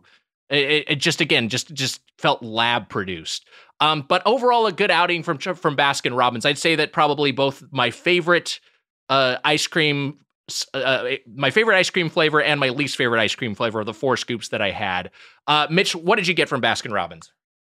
All right, so this was on my little dessert tour with my ma, and this was not long after we had just gotten Dairy Queen and McDonald's, and we then went to Baskin Robbins. It was a Baskin Robbins Dunkin' Donuts, which I didn't know when I first went there. I just was searching for Baskin Robbins. I believe it was in the Foxborough area, but I'm going to. But you were still screamed that donuts do not belong in this, right? Yeah, donuts don't count. Yeah, donuts don't count. Pastries. You were still screaming that at the employees, like Nick requested, right? I did scream at the employees that donuts do not count. Knocked the fucking chocolate glazed out of his hand. You were like, ice cream only. Let's go. Drinks in the stink, two in the pink, or whatever. Mitch was screaming that on January 6th. Donuts do not count. Nancy Pelosi, as you take a dump in her fucking waste paper basket. Did you guys see the one guy screaming time to make the donuts who walked in with the donkey effigy and burned it in the Capitol Rotunda? He had on a shirt for something called Doughboys. Must be some Proud Boys spinoff. Certainly wouldn't be his own podcast. No one would wear their own podcast merch. No one would get that $2 royalty hit from buying their own T-shirt. Now, was I wearing a Doughboy shirt? Yes, but it was under a sweatshirt, the same one I'm wearing today and that I've worn through most of the pandemic. I went in there. I said, hey, can I get a sundae? And the guy goes, I got to warn you, I suck at making them. That's what he said as soon as I walked in. I love that. Yes, that's my fuck. I'm hanging out there weekly at this point. If a guy says that to me that works there, I'm like, I'm coming exclusively to you, bro. Let's make some fucking. I think he was like House of Cards fucking Sundays here. He was trying to like talk me out of it, and I was like ha ha ha, and I was like, but I really have to get one. I know that this sounds like a fat guy excuse, but I was like, I really truly have to get one. So I got myself a 2-scoop sundae. I got Jamocha almond fudge, which was the one that my mom had said. She said that one looked good, and then we were trying to figure out the next flavor to get, and they the one that we decided on, they didn't. I think we were going to look at Quarterback Crunch was one that we were going to try to get, and then it. CTE berry. I remember they had some of the good ones. They had Ray Lewis strawberry jam. The Aaron Hernandez blasters. I mean, there probably still is some sort of Aaron Hernandez. A shotgun full of peanut butter. They did not have any of the they didn't have a lot of flavors that we wanted. There was Mum's Making Cookies. That was the one that we decided that we wanted, and then they didn't have that either. They didn't have Quarterback Crunch, didn't have Mum's Making Cookies, and so we did the what is it called? I don't want to say it wrong. Did you get the dad's still not home? That seems bad. He's supposed to be home 2 hours ago. Crunch. We did the Jamocha almond. What was it? Jamocha. Fuck. Oh, Jesus Christ. Hold on a second. And we got the chocolate chip cookie dough was the other one we got. We settled for chocolate chip cookie dough. And I got some hot fudge on there, and I got some caramel on there, and some whipped cream. Jamocha almond fudge. That's what it was called. And I ate it, and it was fine. Look, it didn't have the benefit of it was like the last one we got. It tasted the ice cream tasted pretty good. It tasted good. But it was, you know, like the kid said, he wasn't good at making sundaes, and it was just an okay sundae. The caramel and fudge worked okay, but the fudge wasn't particularly good, and the caramel was just fine. And Nick, I told you, I grew up with Brigham's. Yes, I didn't go to Baskin Robbins a lot growing up. I'm not opposed to Baskin Robbins. I think Baskin Robbins are pretty decent. I think they're underrated, maybe more than anything. I think when people think of Baskin Robbins, they don't think Baskin Robbins are that good, and I think Baskin Robbins are pretty good. So it probably depends on the region. It probably depends on where you are in the country. Yeah, but for me, I mean, like, they are just, that's what they are now, is they're Baskin Robbins, Dunkin' Donuts, and you rarely see them ever. Growing up, I never even experienced one, I feel like. But the Sunday was decent, like good enough ice cream, but like I said, the fudge was just okay, and the caramel was fine, and the whipped cream was okay too. But I wasn't blown away.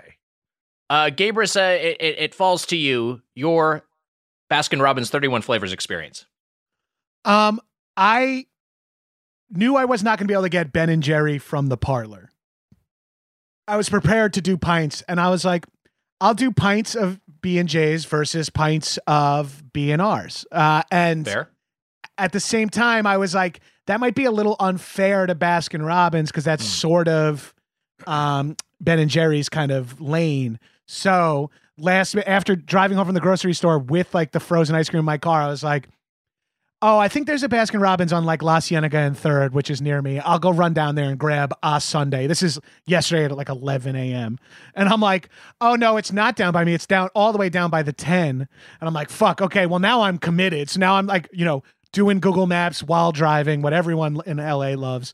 And I get to Baskin Robbins, order a Sunday. I'm like, I'm just going to get my favorite thing from here to give them as much weight as possible. Because I kind of had a bias for Ben and Jerry's going in. That's why I also picked for my Baskin Robbins flavor. I picked cookies and cream, my favorite standard ice cream flavor.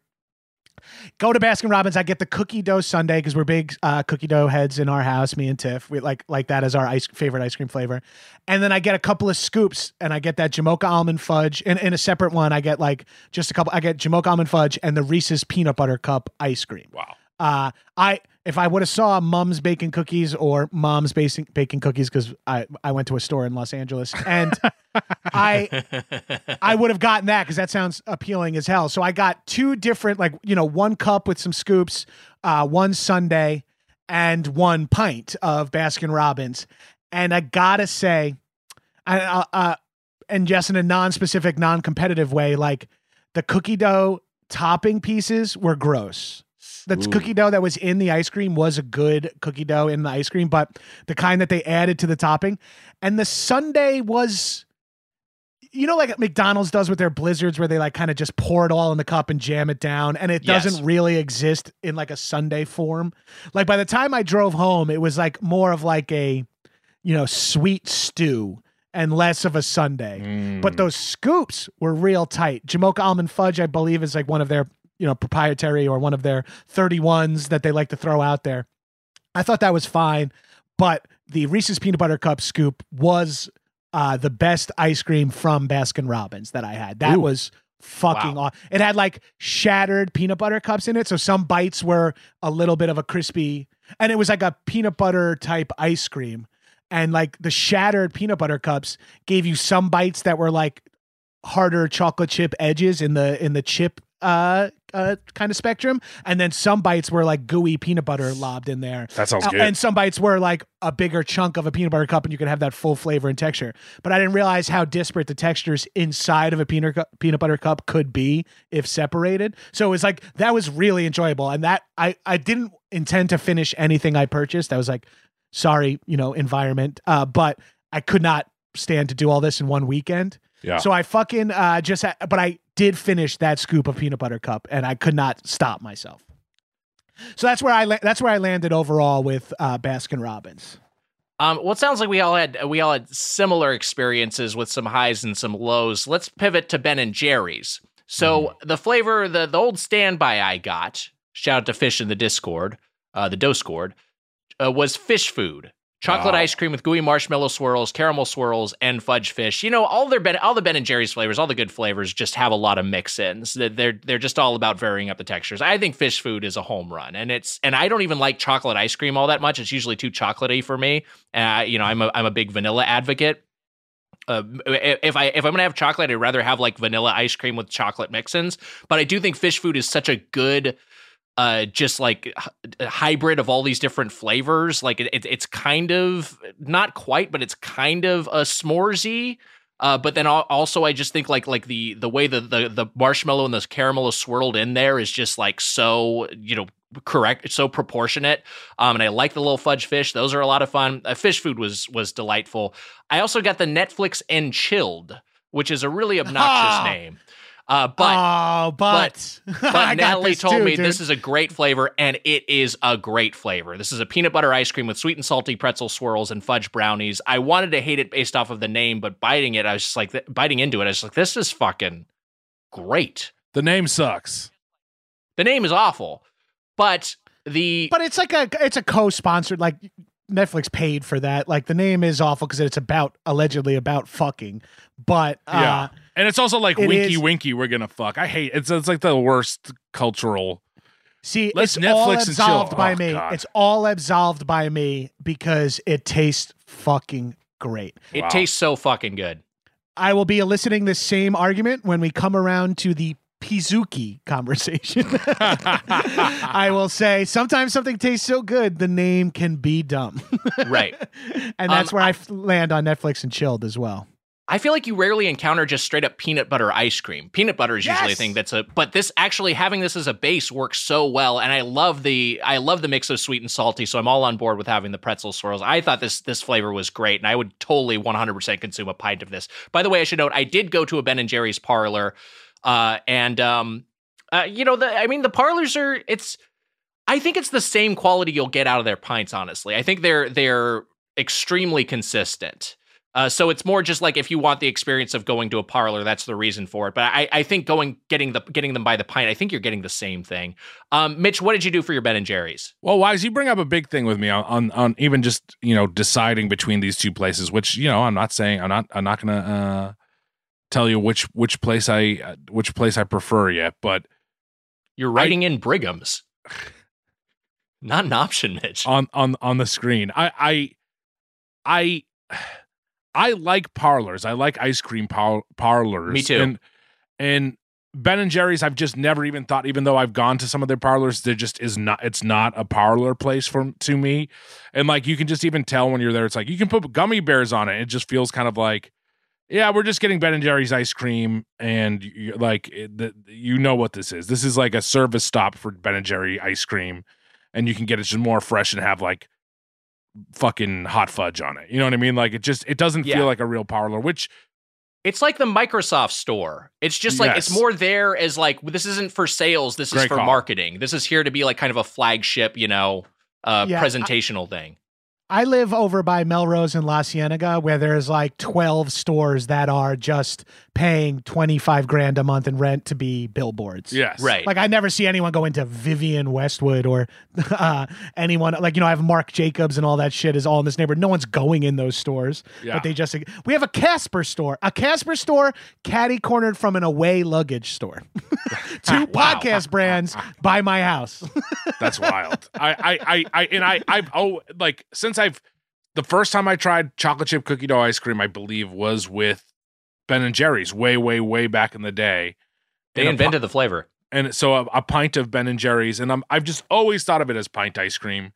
I went to Ben and Jerry's. I had picked up my Cheesecake Factory right before it, went over to Ben and Jerry's. I got myself, the brownie sundae, Wags. That's what I went with.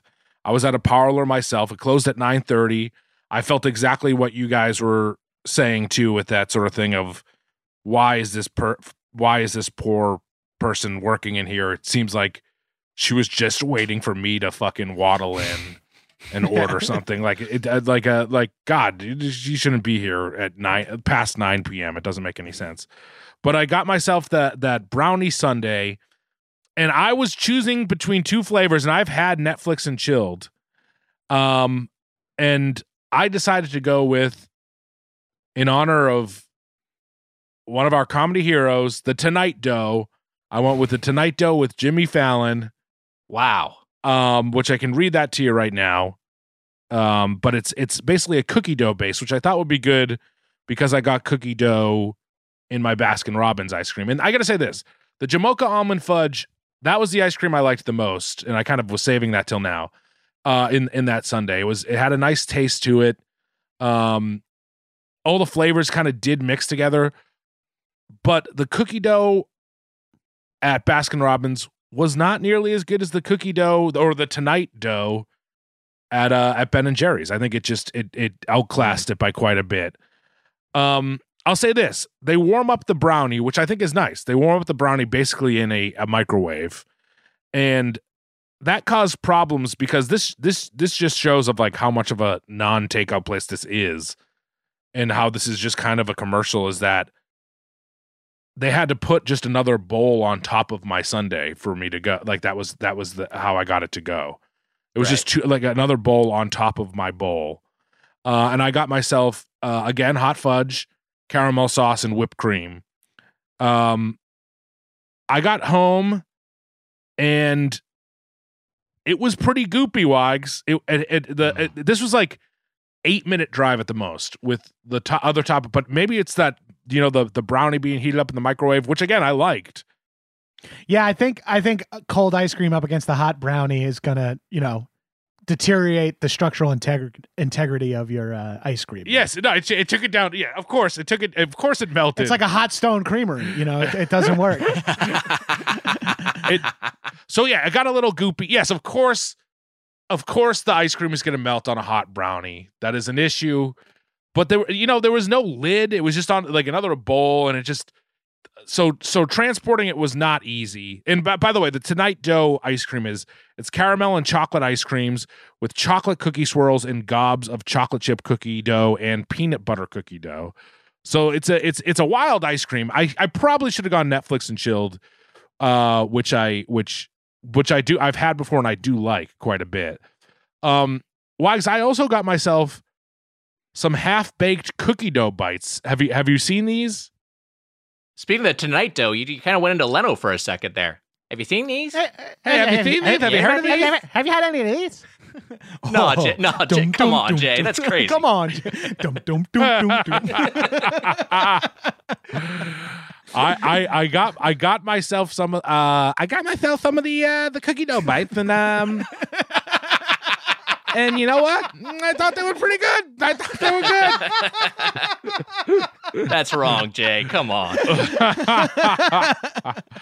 They're good. My mom was disgusted by them, but I thought that I Michael, throw those in the garbage. I'm disgusted by this. She but I'm gonna pour orange juice on it in the garbage because I know you still dig around in there and take it back out. She has been doing shit like that where she's like, okay, we're done with this one now. And I'm like, all right, fine. Fucking. I have a safe word with Tiffany because when she tries to look out for me food wise, I sometimes can be super defensive about it and get into like a mode that is not is a reaction that is undeserving of what she said. Like she'll say, like, you know, she'll do something like, are you sure you want to get 2 orders of wings for appetizers? And I'll be like, oh, now it's a fucking issue because I'm getting blah, blah, blah. So like I overreact like that. Oh, yeah. So now our new thing is we have a safe word that she can just say. And that's just her going, hey, just, you know, like when you shake a can of nickels at a dog, just be like, got to break this habit, you know, whatever. Squirt the cat in the face with a water thing. She just says Hercules to me. And that means like, don't forget you don't want to be fat anymore. Like, and it's just a casual reminder. And then I'm like, right, let me just lower that number to 1 in the Chow Now app. I don't need 2 of those apps. And I will throw out this ice cream I don't even like. Like I want to give my mom that Hercules safe word, but then it's just going to be like a clump household where I'm going to be hearing Hercules all the time. Hercules. That's so I can eventually play Hercules in a Marvel movie. That's my plan to make it in this industry. I love that. The recent drawings of Hercules in the Marvel comics, he actually looks like me too, but like muscular and in sandals. But we look pretty similar. So that's my big, let's go, Doze Cord. Make it happen. Kevin, we know you have the power to steer fucking pop culture. Kevin Feig, a well-known Doze Corder. Yeah. Did you like last night's episode of WandaVision, Mitch? Shut up, Kevin.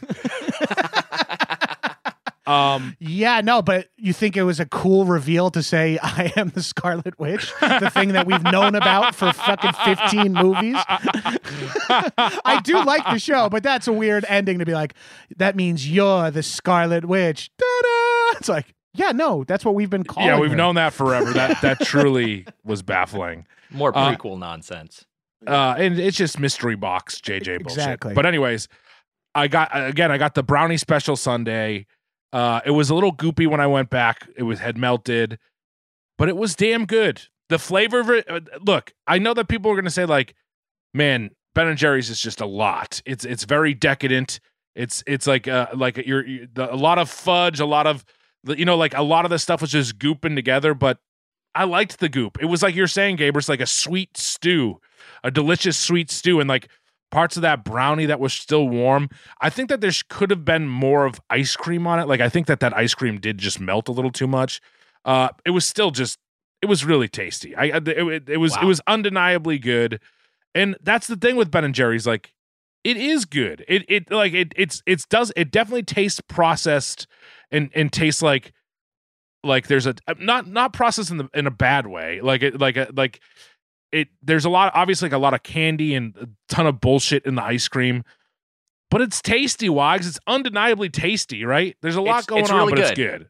They're trying to be excessive, but that's what they do. That's their gimmick, and mm-hmm. I think they succeed. Gabrus, your Ben and Jerry's experience. So for me, I felt bad going into Ben and Jerry's because as a Ben and Jerry's fan, so I decided to go with one classic and one new one that I hadn't had before. I hadn't had Netflix and chilled till yesterday, and I got Chunky Monkey, which is one that I haven't gotten in maybe a decade. And I also, because when I was in the pint thing, I was like, I should get Baskin Robbins just in case the Sunday the person making it wasn't as good as that. So I got cookies and cream, my favorite flavor, as I aforementioned. Holy shit, Chunky Monkey fucking holds up. If people are unfamiliar with this, I think it's like up there with fish food as like one of their like obvious like early swings. And this is banana ice cream, and it has chocolatey bananas and walnuts in it. And it's just fucking weird enough, and it works. And then the Netflix and chilled dropped the fucking hammer on. And this might be very specific to me, but the texture, like a peanut butter ice cream that doesn't hit like a fucking log of peanut butter, coming from someone who traditionally eats a scoop of almond butter as his late night snack when he's trying to be healthy. So I like that world. This ice cream hits so hard, and the salty piece in an ice cream is such a fucking primo thing. And Ben and Jerry's, I think, jam all the fucking, you know, fist my fucking pint of ice cream with whatever you want to put in it. I trust you. Get elbow deep with your fucking banana chunks or your chocolate covered potato chips or Americone Dream has cone pieces in it. All of that, they're smart. I'm sorry, but they just know how much of what to put in that. Even in your pint, you never feel like, well, I got fucking boned because I got a huge chunk of something. You know, right. The pints are evenly distributed. Very high hit rate, and I will say they are sold in the freezer at the closest thing I have to like a bodega in West Hollywood. That's the reason we moved to this neighborhood 8 years ago, was because we were like too afraid to leave New York. We're like, look, it has a liquor store that sells coffee and snacks that we can walk to, and it's like, okay, I can move to this neighborhood. Meanwhile, everyone like lives in Silver Lake. All my friends live elsewhere, and I'm the only one still living in this neighborhood because we had to walk here in 2013. But the place has Ben and Jerry's, is what I was getting at. So it's a frequent impulse purchase for me too, where it's like, I'm baked. Let's go get like seltzers or something fun, and maybe ice cream, and it'll be Ben and Jerry's.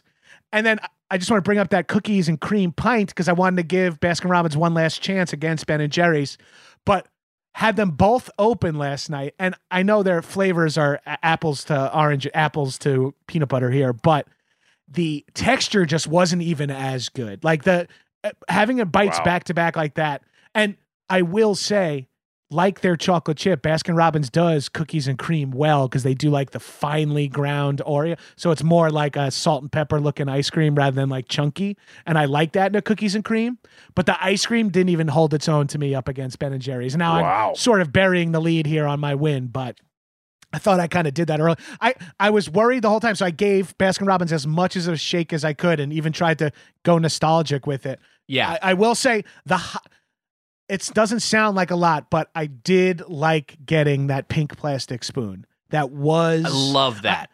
I know that's like the peak worst thing for the environment, especially since I'm bringing it home. I do not need to, but I was so happy to have that pink spoon, which was so symbolic of like, I almost wanted to eat it out of like a fucking baseball helmet, you know, just for like complete throwback purposes. I think you were great observation. You're right that Ben and Jerry's can just make anything, like potato chips. It can make anything work. I feel like if there was a banana ice cream, like talk about something called Chunky Monkey, the base being banana ice cream. Now I'm a fucking sick banana freak. I admit that. I love banana flavored things. Banana runts, low key, top tier candy, banana runts.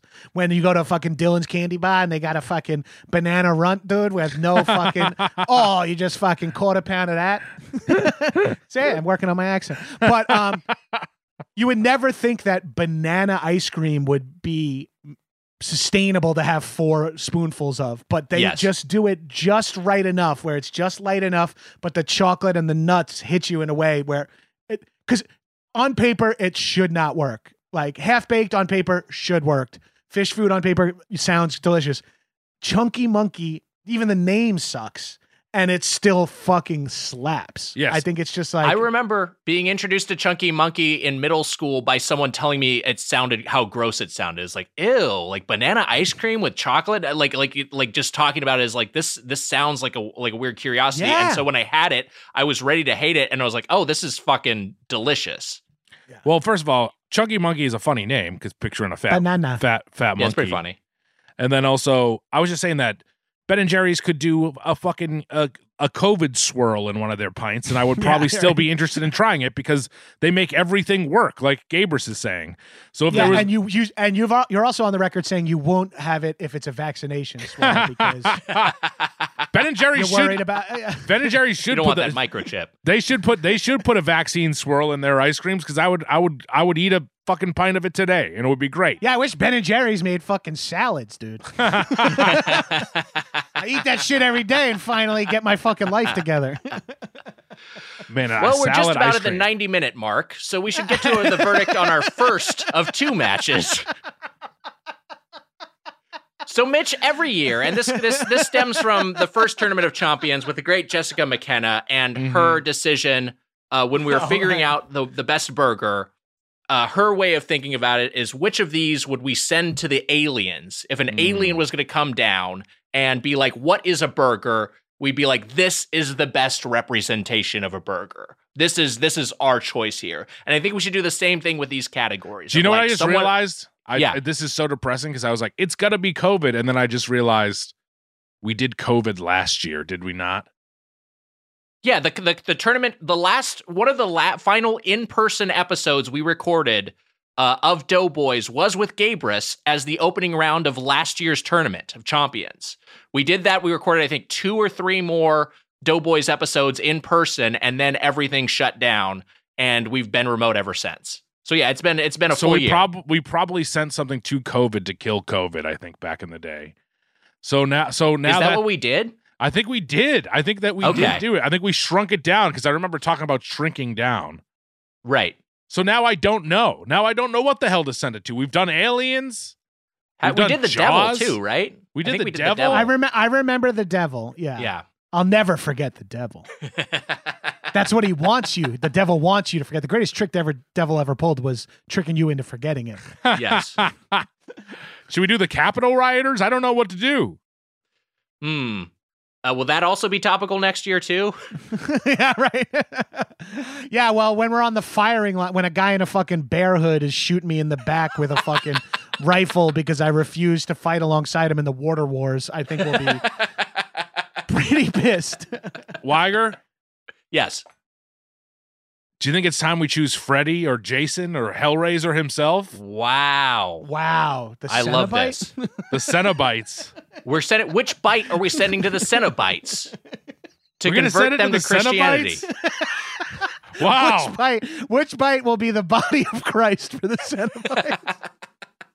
Pinhead will... Which bite of ice cream in the Creamsman category will teach the Cenobites about God's love? What is this show? Here's what it is. We'll send an ice cream so good to Pinhead that he will convert to become a Catholic. Yes. And then he Mitch won't even say Christian on this podcast. No, yeah. It can't be Christianity in general. It has to specifically be Catholicism. Hey, I think before you lean so heavily into Catholicism, you might want to read one of those from the stack of spotlights behind you. You might want to do a little read. So we'll give Pinhead an ice cream so good that he converts to Catholicism and only performs missionary sex. Perfect. Like a good Catholic, yes. To his wife. To his wife. Who's a woman. Oh, no, all right, hold on. It's Adam and Steve, not Cenobite and Steve. What are you even angry about, protesters? It's marriage should be between a Cenobite and a woman. What's next? People marrying their dogs? Dude, you bring that up a lot. Do you want to marry your fucking dog or what? Fine, I'll marry my dog, all right? I'll kiss my dog right here. If gay people get married, I'll suck my French bulldog's dick right here in the street. Man, you had that on deck ready to go. I feel like... Actually, your dog's acting like he's used to this. Yeah, why does your dog roll over the second you said suck dick? Why do you know that like you're not eating meat this year, and I've said this before, but I am no longer sucking dog dick this year. That is, yeah. I cut it out. This must be tough for you to hear right now. In 2021, no dog dick shall I suck. Are you still letting him suck your dick? Yeah, of course. Yeah. Crazy. All right. I got to go get a rub and tug. Well, rub and tug? Yeah, that's the name of my dog. Wait, this might be a little too much, but I was thinking, you know, the Tomorrow War aliens, the Tomorrow War is coming out, but maybe it could kill the Tomorrow War aliens. So for about 11 months, you've known you're going to do another Munch Madness, correct? Yes.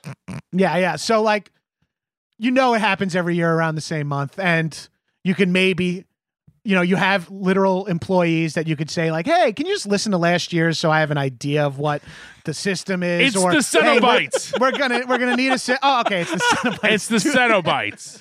All right, the Cenobites will become followers of Christ by virtue of this ice cream bite, which we will say in unison, counting down from 3 to 1. And I will say I had a Baskin Robbins bias going in, contra our guest and that's my true co-host. So I am a big Baskin Robbins fan. Hey, I told you, fan. I like parlors. All right, here we go. Yes. All right, we're counting it. Yeah, you like parlor with an E. Parlors. I like parlors where I can do my real podcast. All right, we're counting down from three, two, one. Ben and Jerry's. Wow, a sweep. Yeah. Yeah, unanimous for Ben and Jerry's. Moving on. Wow. In the first of these two matches. It won the Ice Cream Invitational, did it not? No, yes, Ben and Jerry's won the Evan Susser Ice Cream Invitational. I think it might have won over Baskin Robbins. Certainly, I think Cold Stone was in that mix. And by the way, for those of you Cold Stone fans out there who are upset that Cold Stone wasn't in here, Cold Stone wasn't going to beat Ben and Jerry's. Just knowing me and Mitch alone, like that's just not going to... It wasn't going to win. It's not going to swing our votes. I've had it. I remember it. It didn't win. Yeah. I got to say that the cookie dough bites, which I had talked about, the half-baked cookie dough chunks, that's what they're called. I enjoy them to have as a little snack, but if you have like a plain, like a vanilla ice cream wags, they could be a good topping. That's what I was going to say. They make a good topping. So those are interesting, but I definitely will not get them again. Wow, Ben and Jerry's moving on against the winner of the next region, which we will get into right after this break. This show is sponsored by BetterHelp.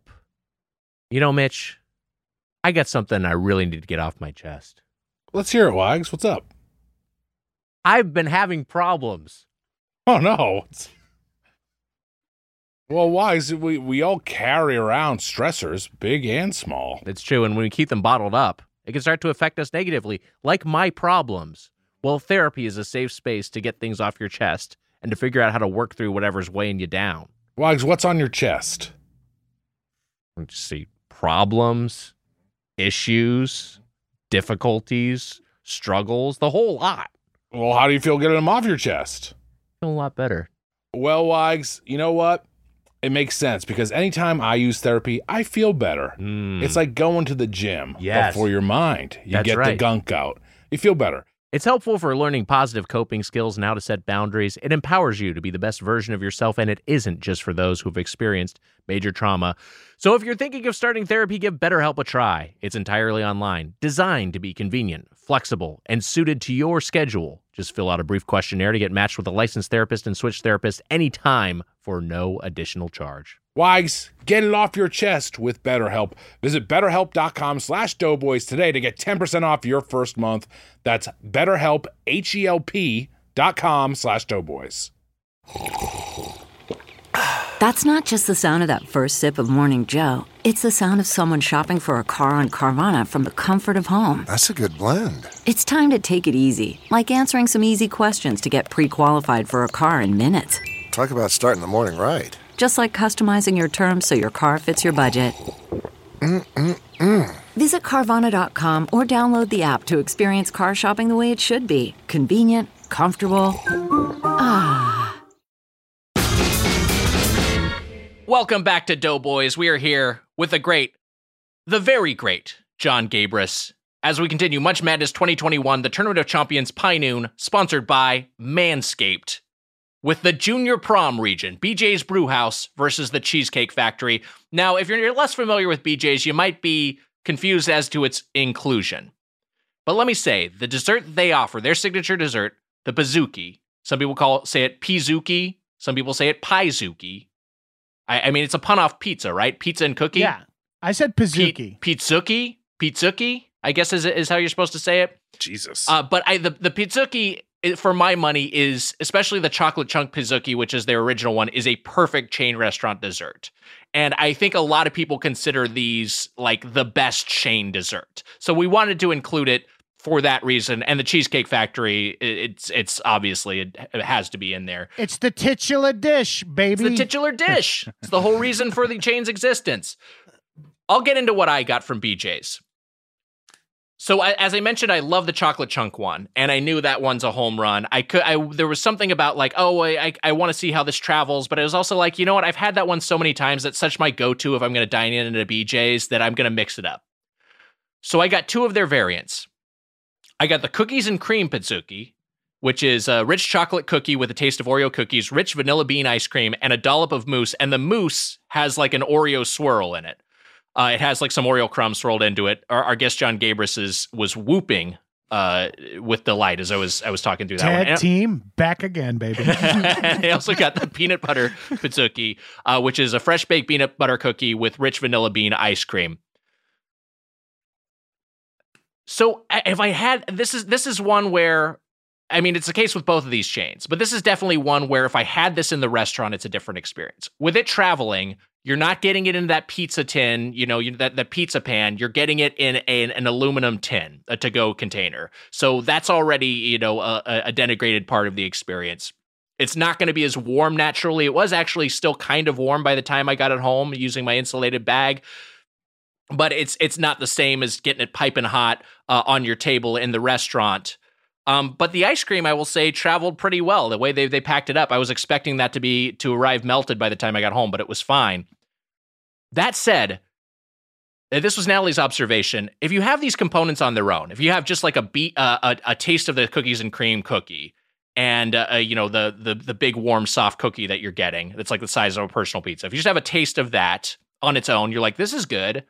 If you have just like some of the ice cream on its own, you're like, well, this is good ice cream. If you have them together, it is transcendent. It's just like these two elements together, the cool and the warm, just this smooth, like really, really high quality vanilla ice cream with this baked treat is just so good. And I'd say both of these were just fucking delightful. I think to my surprise, as much as I like peanut butter, I think I like the cookies and cream one a little bit more, but both of these were like solid A's, probably would have been A pluses in the restaurant if I'd gotten them warm and in that pizza pan.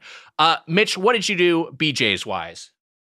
Well, that was the first stop on our dessert road trip. My mom and I, we drove down to North Attleboro, and we ordered up a couple. We ordered up a trio. Why? Because we got a trio of Pizookies, Pizookies, yes, whatever you want to call it. Hold on, I've been trying to find it on my phone for a minute now. That's why I've what am I supposed to do? I can't find the damn thing. What do you want? Because I got to figure out exactly what I got. Oh, God damn it. Do you remember it? Do you remember it all? I mean, I do remember, but not. We ate so many desserts the last couple days that I... All right, I found it. Just everyone relax. Okay, we'll relax now. I got a Pizookie trio, Wags. Yes. I got hot fudge brownie, monkey bread, and strawberry shortcake. Those were the three I got. I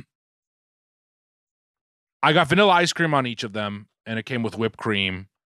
The strawberry shortcake had like two pieces of strawberry and whipped cream, and then the hot fudge brownie had chocolate sauce and some almonds that you threw in there too. These were all good. They were all good. They were smaller than usual.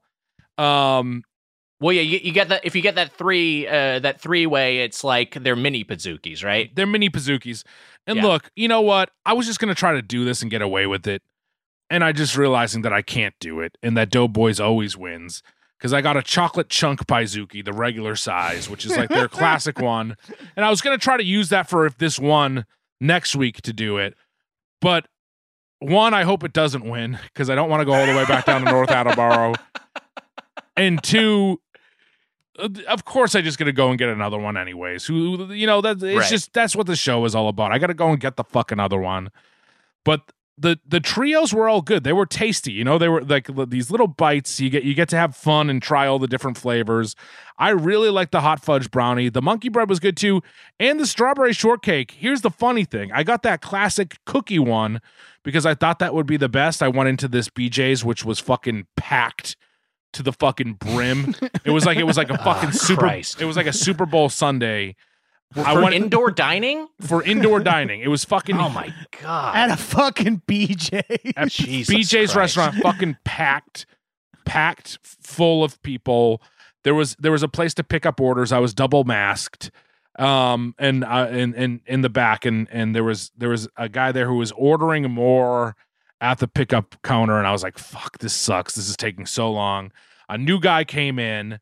That guy finished. The new guy jumped ahead of me, and the other guy took him. And I was like, motherfucker, I've been standing here just in the way of servers. So many people around me, just fucking was awful.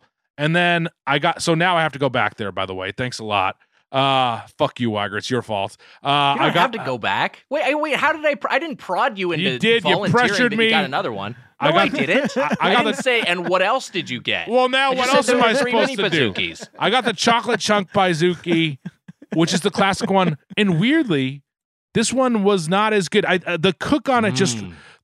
mean, like I think when you get it when you actually get it in the restaurant, and you have like you were saying, it comes in that pan. It's just a lot different. Let me just hold up the picture of this one to you. It just didn't. Oh, that doesn't look great. You should post that on social media. Of course, it's not even going all the way to the edges. Yeah. Yeah. And look, that's officially whack. The taste of it was still decent, and you know I put some vanilla ice cream on there, and like you know but just not as good as the little ones, and the little ones were a lot of fun. Like I said, the brownie one was fantastic. I really liked it, and the monkey bread one was great, and the strawberry shortcake one also fun. So I liked trying all the little different flavors, and I wasn't sure how those were going to be. One, because I also feel like when things are smaller like that, they can just kind of taste shittier and not as good.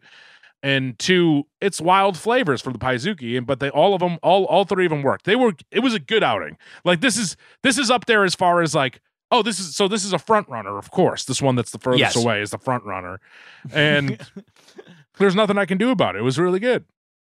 I do want to say real quick, I meant to mention, I talked about there being like an Oreo mousse, and that mousse is really, really great. It's kind of like as a whip topping. You get a little bit of that on your fork with a nice bit of ice cream and some of that Oreo cookie. It's just a delightful bite. Gabrus, what do you do BJ's wise? This was my first. I only know of BJ's from your episode. I think it was a Hollywood Handbook guys were on. That's right. Episode of it. Yeah. Cause those are, my favorite episodes of, while we're just talking Doughboys, my favorite Doughboys are when you have the Handbook guys or the Don't Stop freaks or any of your old birthday boys. It's just real Sesame Street bullshit the whole time. And I enjoy that. But I had never even seen it before then. And then so I looked it up, and there is one not too far from me, but I was already incapacitated to drive. So I had to I had to order.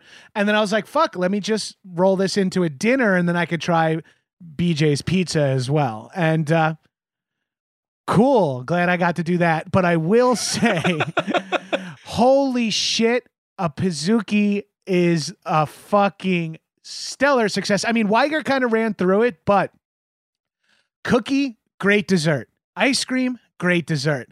Hot thing with ice cream, great combo. Hot cookie with ice cream, sick, dude. In a fucking skillet, that's like three different sort of dessert trends happening at once, and I'm a fan of all those trends. So, of course, I was into this fucking Pizookie. The pizza, solid bowling alley pizza, like, you know what I mean? I didn't think it was anything special. It's fucking expensive. It's like $30 for a pie. Our BJ's meal was insane because we got three Pizookies and three pizzas for the two of us, and Tiffany ate like half a pizza and everything's gone. Whoops. I, for the podcast, had to try the original pizza and the chicken bacon ranch pizza, two things that make total sense for the desserts only. Hence why I'm like, yeah, when I send you my receipts, you only owe me like $40 worth of BJ's, though the bill is $175. Christ. That's all just what I ate before I did my work for the podcast. But I went chocolate chunk Pizookie because I had to go classic, having never had it before. I've talked at length about my love of cookies and cream, so that selection was there for sure. And then I wanted to throw just one more soda, and I kind of matched this pattern with the with my Cheesecake Factory order. I was trying to give them as much of a sort of allegory to go head to head with. So I went with just a third thing that I would be like, this would be fun if someone else ordered it and I got to try a bite, which is kind of like a low level of appreciation. But I went with the monkey bread, which I thought was the weakest of the three, but only because of how good the other two were. The chocolate chunk, classic, fucking, solid triple. Now the fucking cookies and cream one with the aforementioned mousse. What I did was I spread that upon delivery. One, it sucks to not have the skillet, not have it delivered right to your table, but I will say they deliver it in an oven ready tin. So you can just hit it in the oven at 350 for a couple of minutes. Oh, I didn't just think to do that. Just to kick it back alive. It had in the one I ordered, it said like heat to 365. It had like a little thing on it. The cookie mine didn't came have cold. That.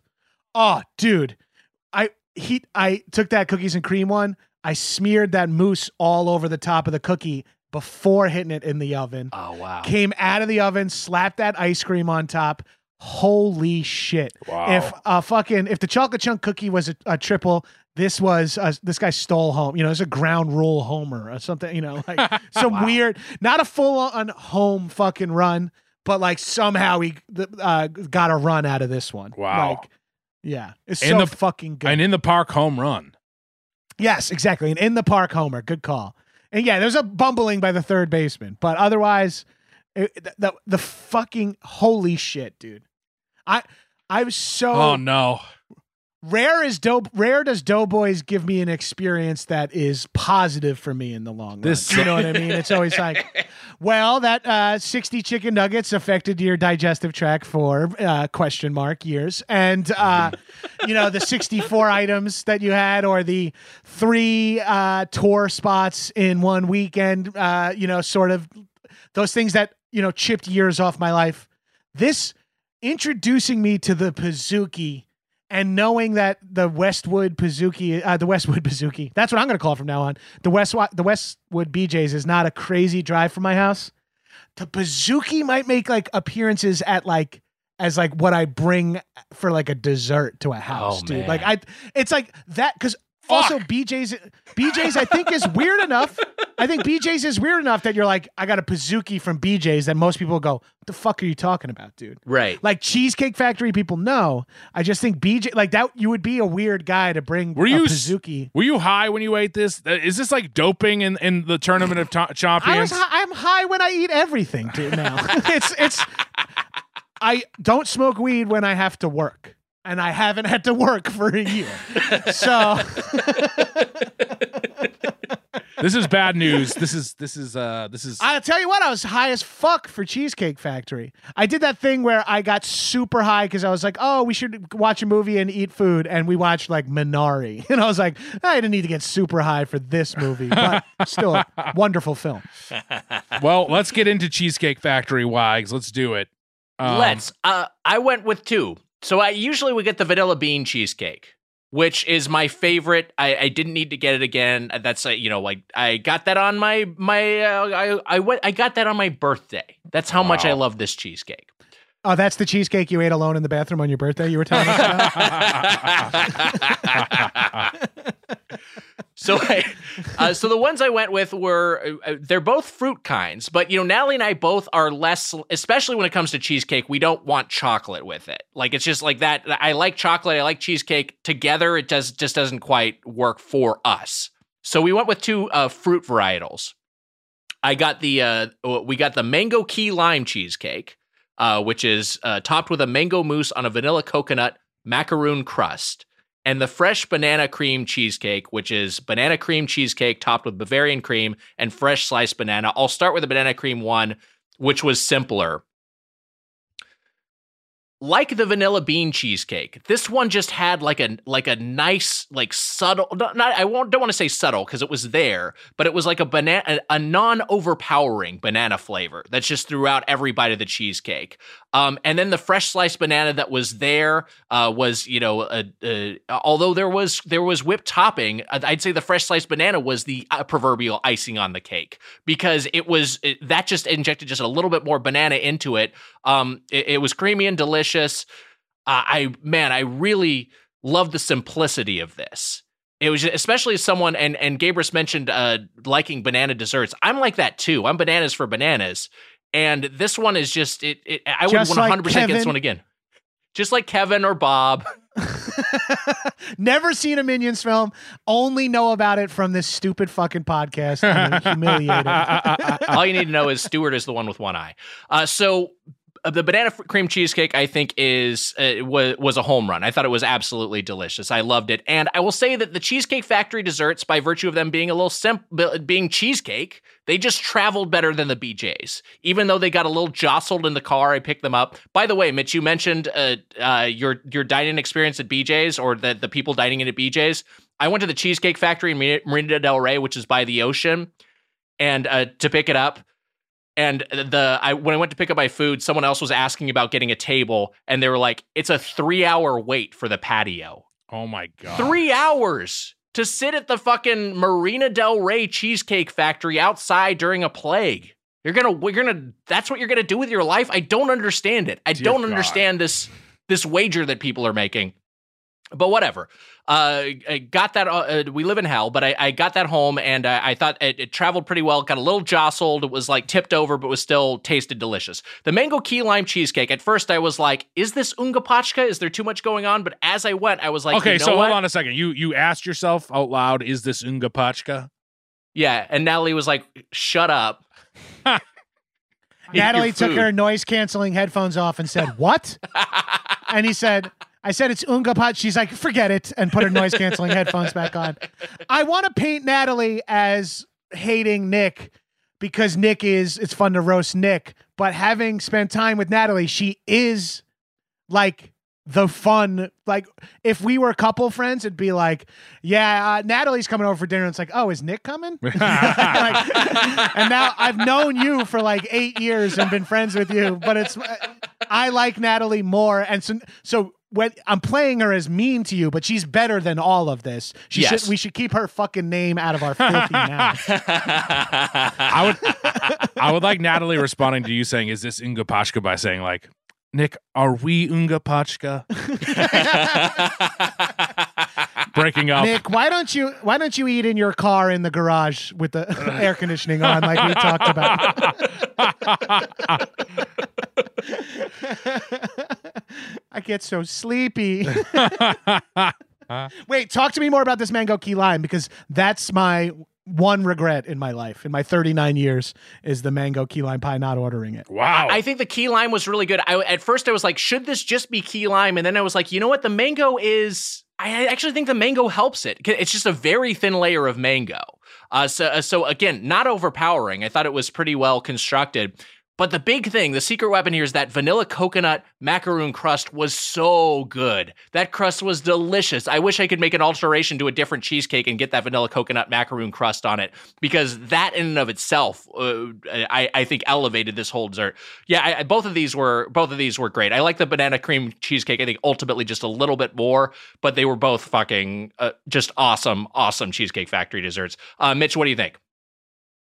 Well, I really like Cheesecake Factory cheesecake, and we recently, in this past year in quarantine, we got Cheesecake Factory with Art and Marine, and I really enjoyed the cheesecakes. Why? Because I had a great experience with it. I actually went with one of those cheesecakes once again, wow. Because I was getting them with my ma, and I wanted to, and I remember she loves pineapple upside down cake, so I got the pineapple upside down cheesecake, which I had got with, which I had gotten before with that the episode with Arden, and it was fantastic once again. It was really good, creamy and delicious. I gotta say this: the bags at Cheesecake Factory too thin, because while I was driving home, one of the cheesecakes tumbled out, and there was nothing I could do about it. But it was fine. It looked fine. And also, my Cheesecake Factory, this was at the mall in the South Shore Plaza.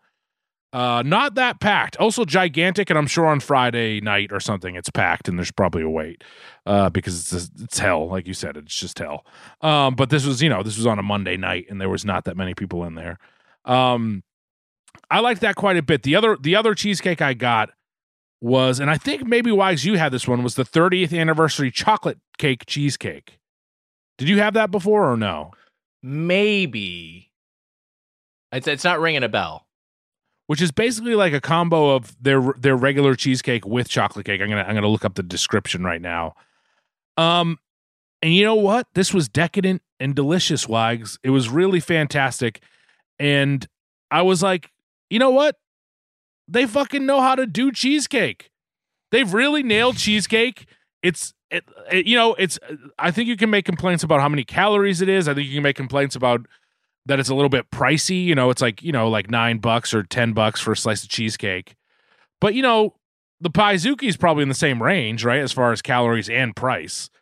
So this 30th anniversary chocolate cake cheesecake was layers of our original cheesecake, fudge cake, and chocolate truffle cream. It was fantastic. They were both really good. We have these are two of the top dogs, Wags. They're going at each other in this round right here. This to me, I'm like, I love ice cream. I'm with you guys. I do love ice cream. And I'm not a guy who, and Gabrus, like you said before, I'm not a person who gets dessert every night.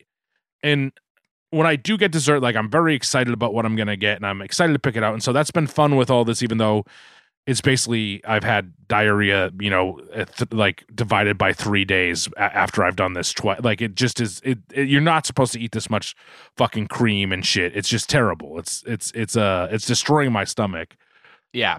But these cheesecakes were fantastic, and I get it. Like, my mom was like, "What a funny place to exist, the Cheesecake Factory," and I'm like, "It is."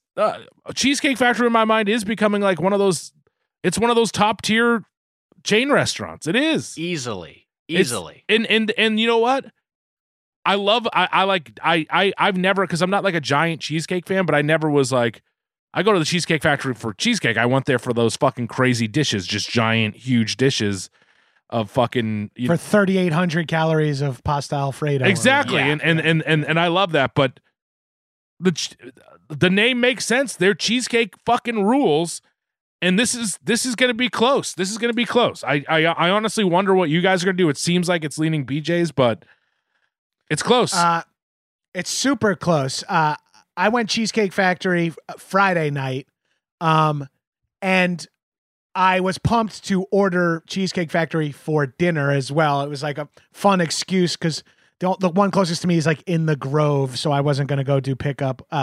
So I was like, oh, let's get dinner too. So it was just one delivery. So I got these buffalo breasts. Gabrus, I just want to quickly say that Cheesecake Factory in the Grove, where Doughboys was born. Great. Yes, that's the right. Womb, designated historical site. The womb of Doughboys. Holy shit. Mitch and I met on the patio and sat down and hatched the idea for this awful fucking anchor we're tethered to, where we have to destroy our bodies every week and talk about the meals we've had. I remember distinctly one of you guys posting on a social media site about Doughboys. I kind of knew Mitch through my friend Justin Tyler, and I kind of knew Weiger somehow. Like I worked on something at the same time as you were, or some UCB interaction where we didn't hit it off. It's, you know, not my fault, but but like we didn't like. It was like we kind of knew each other, and you posted, and I was like, oh, please let me do Outback. Yes, and that's like really early on in the show. It's like episode 5.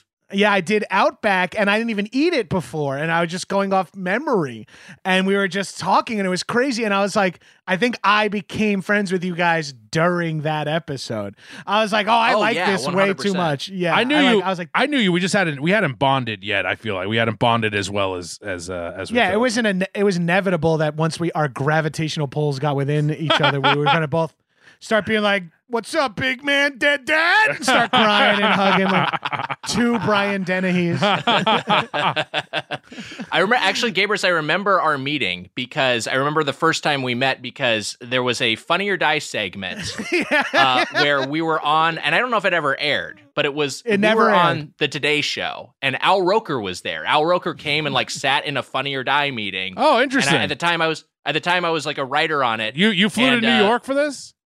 No, this was in L.A. I had just moved to L.A. Wow. Yeah. I had been living in L.A. for like 2 weeks. Jason Cardin, friend of mine and used to be a producer at Funny or Die. Great dude. Was like, hey, we want to do a bit with Al Roker where we want, and as Nick is about to get to, one of the writers to just be sitting in the room fully naked. Yeah. So they brought in Gabrus, and we didn't know Gabrus. No one knows me. We didn't know him. So we just thought like, oh, they brought in a weird naked guy. We had no idea you were like a comedian.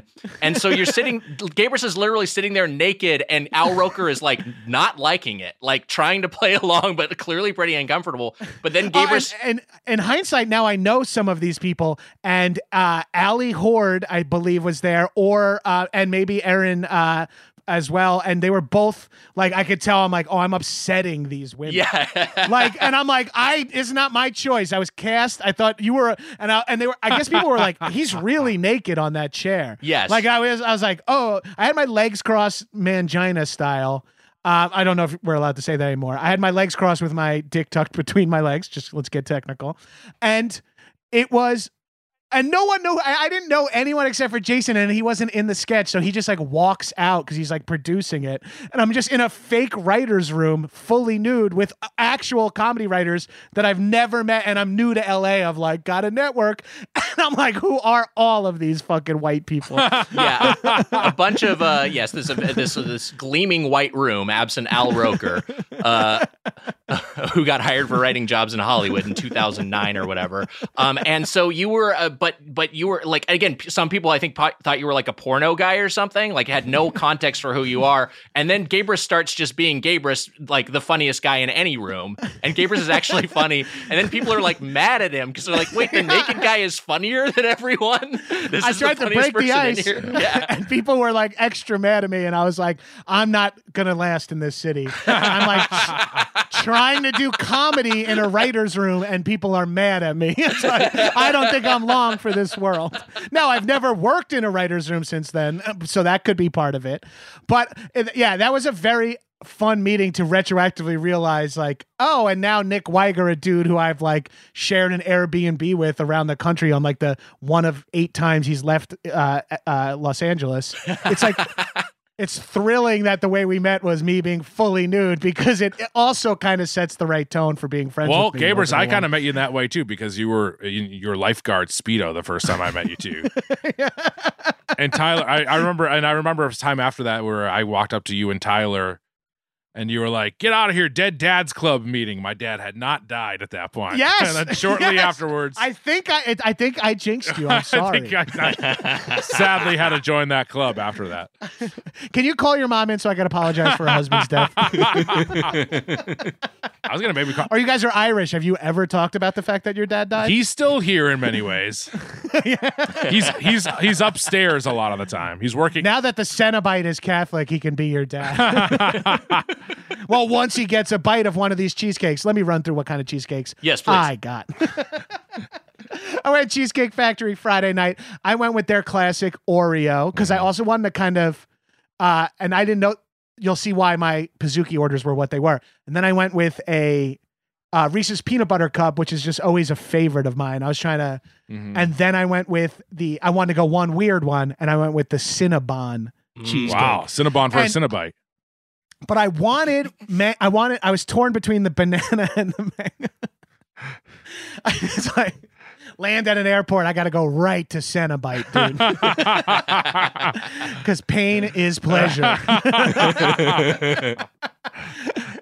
And then it hit me with the fucking frosting, baby. I wanted the mango key lime or the banana. Those are the two that I wanted as my third choice because I wanted something off, but I couldn't convince Tiff to be like, she was like, no, that sounds gross. So we went with the Cinnabon, and that one was, mwah. And I loved these cheesecakes. And Friday night, as I ate them, I will say RIP to the Cuban egg rolls, my favorite thing on the menu. They've now lost them, but they have a Cuban sandwich and an egg roll sampler. So I got both to try to recreate my favorite. Didn't work. I gotta say, I ate these cheesecakes on Friday night and I was like, I don't know what the fuck a Pizookie is, but it stands no chance. Wow. I was like, these guys know what they're doing. Yep. The crust is good. They were different enough for how similar they were and looked. They traveled very well. They have like cheesecake plastic. Like they have like a thing to hold a slice. Like how Ben and Jerry's not meant to be so they don't have lids. Yeah, they have a specific cheesecake container. Legitimately a factory for cheesecake to the point where they can like clamshell these things that fit exactly one slice of cheesecake and keep the structural integrity because eating a cheesecake is sort of like there's a little bit of a fun art to it where you choose your bites, but you're also keeping in mind that you don't want to destroy it. There's like something about eating a cheesecake where like a sundae, you'll just be like, blah, but like a cheesecake, you want to be like, all right, well, scrape this side. I'll scrape this side. Oh, maybe I'll take a little from just this. There's something about, you get very Michelangelo with it, you know, where you're slowly carving the huge dick that David has, the statue. That enormous hog that David has. Gabrus, I was going to say congratulations that everyone in that comedy bit thought you were a porn star. That blew my mind. I know. Well, that's because my dick was tucked between my legs. Well, I kept saying my dick was tucked between my legs. But they were like, it looks like you have a piece of chewing gum stuck in the middle of your pubes. I'm like, no, my dick is tucked between my legs. Well, but I gotta say, I fucking thought a lock. I was like, and now I'm burying the lead with like how I'm putting a real ellipses on the end of this here. I was like, no way. I don't know what a Pizookie is, but there's no way it hangs against this. Wow. Well, as Mitch, I'm sorry. I was more concerned at that point because I was a little confused about what was going on. I was like, I think I'm confused. Is ice cream going to beat Cheesecake Factory? Is Cheesecake Factory going to beat ice cream? Oh, I forgot that they weren't even going head to head. No. Yes. So that was like exciting for me when I was like, oh, good, it's only 1-on-1. Let's see, Pizookie, and I think we're at the time, right, guys? They're going 1-on-1, and the winner will advance to fight the ice cream winner, the Creamsman region winner. Oh, shit. Hey, next going week. On to face Ben and Jerry's next going week. On to face Ben and Jerry's. There's, as Mitch alluded to, two juggernauts, BJ's, the Cheesecake Factory. It's like the NBA bubble playoffs where the Denver Nuggets and the Utah Jazz met in the first round. Hold on. And you're like, either of these teams could make the Western Conference Finals. My question, what did you like better, the big cookie with the ice cream on it or the cheesecakes? The cookies, including the little cookies with the ice cream or the cheesecakes? That's a hard one. It is a hard one. We agree. Yeah, it's a hard one for sure. We're agreed, Mrs. Mitchell. What do you think? Well, it depends on how fancy I want it to be. On a day-to-day basis, I would like the cookies. Wow. All right. Wow. Mom, that didn't help me at all. It slams the door in her face. Jesus, Mitch. If she wanted to be fancy, she'd get the cheesecake. I'm with Mama Mitchell. That sounds like a great plan. Yeah. Well, guess what? I think that's fair. I'm a little fancy-ass bitch, I guess. Let's count down. Well, right. Classic Gabrus, I absolutely disagree with Mitch's mom. Why are you should have gotten a chance in to tell her that the guest room bed is uncomfortable right there. Why do you bring that up every time? We had a lovely time. Your mom and I, you were sleeping in. Your mom and I would have nice hour-long conversations. I brought you to Quincy and you were tired. How could you be tired, Nick? Nick, you weren't your normal bubbly self when I brought you around Quincy. I'm just saying you had the chance to tell her right there again. But anyways, let's do the countdown. I'll tell her. Get that bitch back in here. Jesus Christ. Jesus. I'm kidding. I'm kidding. I'm so sorry. Dear Lord. I love her. I love her. All right, here we go. We'll count down from three. One of these is going to the Cenobites to convert them to Catholicism. Remember, one of these is going to... One of them is a Pizookie. One of them is a chain factory cheesecake that Mom's bitch says is fancy. I'm going to say this. Nick, one of these desserts will turn Butterball, the Cenobite, into buttercream. The man who loves desserts and loves Catholicism. And it will turn the chatterer into a guy who he doesn't chatter his teeth. He chatters about how much he loves desserts. Perfect. What the fuck? I was trying. I got him. Those are really good. Those were really good. We're going to count down from 3, 2, 1. Cheesecake Factory. Whoa, Weiger, what? Yeah. Weiger, I swung to Cheesecake Factory. I can't believe it. As much as I love BJ's Pizookie, in this environment, the Cheesecake Factory was better. In this situation of taking it to go, it travels better. It's a better to-go dessert. And I think of it, when we're getting this granular with, like, these are two elite competitors, what's going to be the deciding factor? If you're getting these in restaurant, it's kind of a push. If you're getting them to go, slight edge to the Cheesecake Factory, and that's what did for me. I am shocked. I might have to agree with Nick on that. The Cheesecake Factory shit delivered so well, and I'm sure it takes out very well. But I also think operator error a little bit. I think if you would have hit that BJ's cookie for $3.50 in the oven, then slapped that ice cream on, you might have plussed it up a little. So I'm not saying that this is not going to come up every 3 months. I'm not pulling a fucking Mitch. I'm not going to be like, for the rest of my life. Today's show. I let things go. So I think I'm very happy for the cheesecake. Good luck up against my two dads, Ben and Jerry. But via con Dios cheesecake.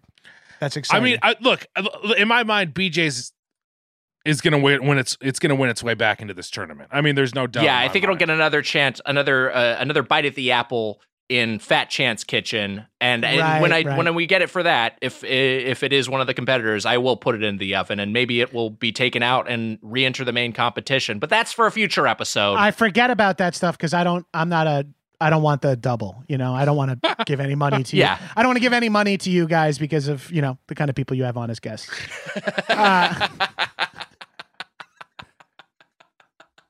We're subscribers to Action Boys, you know. The Doughboys. We are. Yeah. Thank you, Mitch. The Doughboys podcast is a subscriber to Action Boys.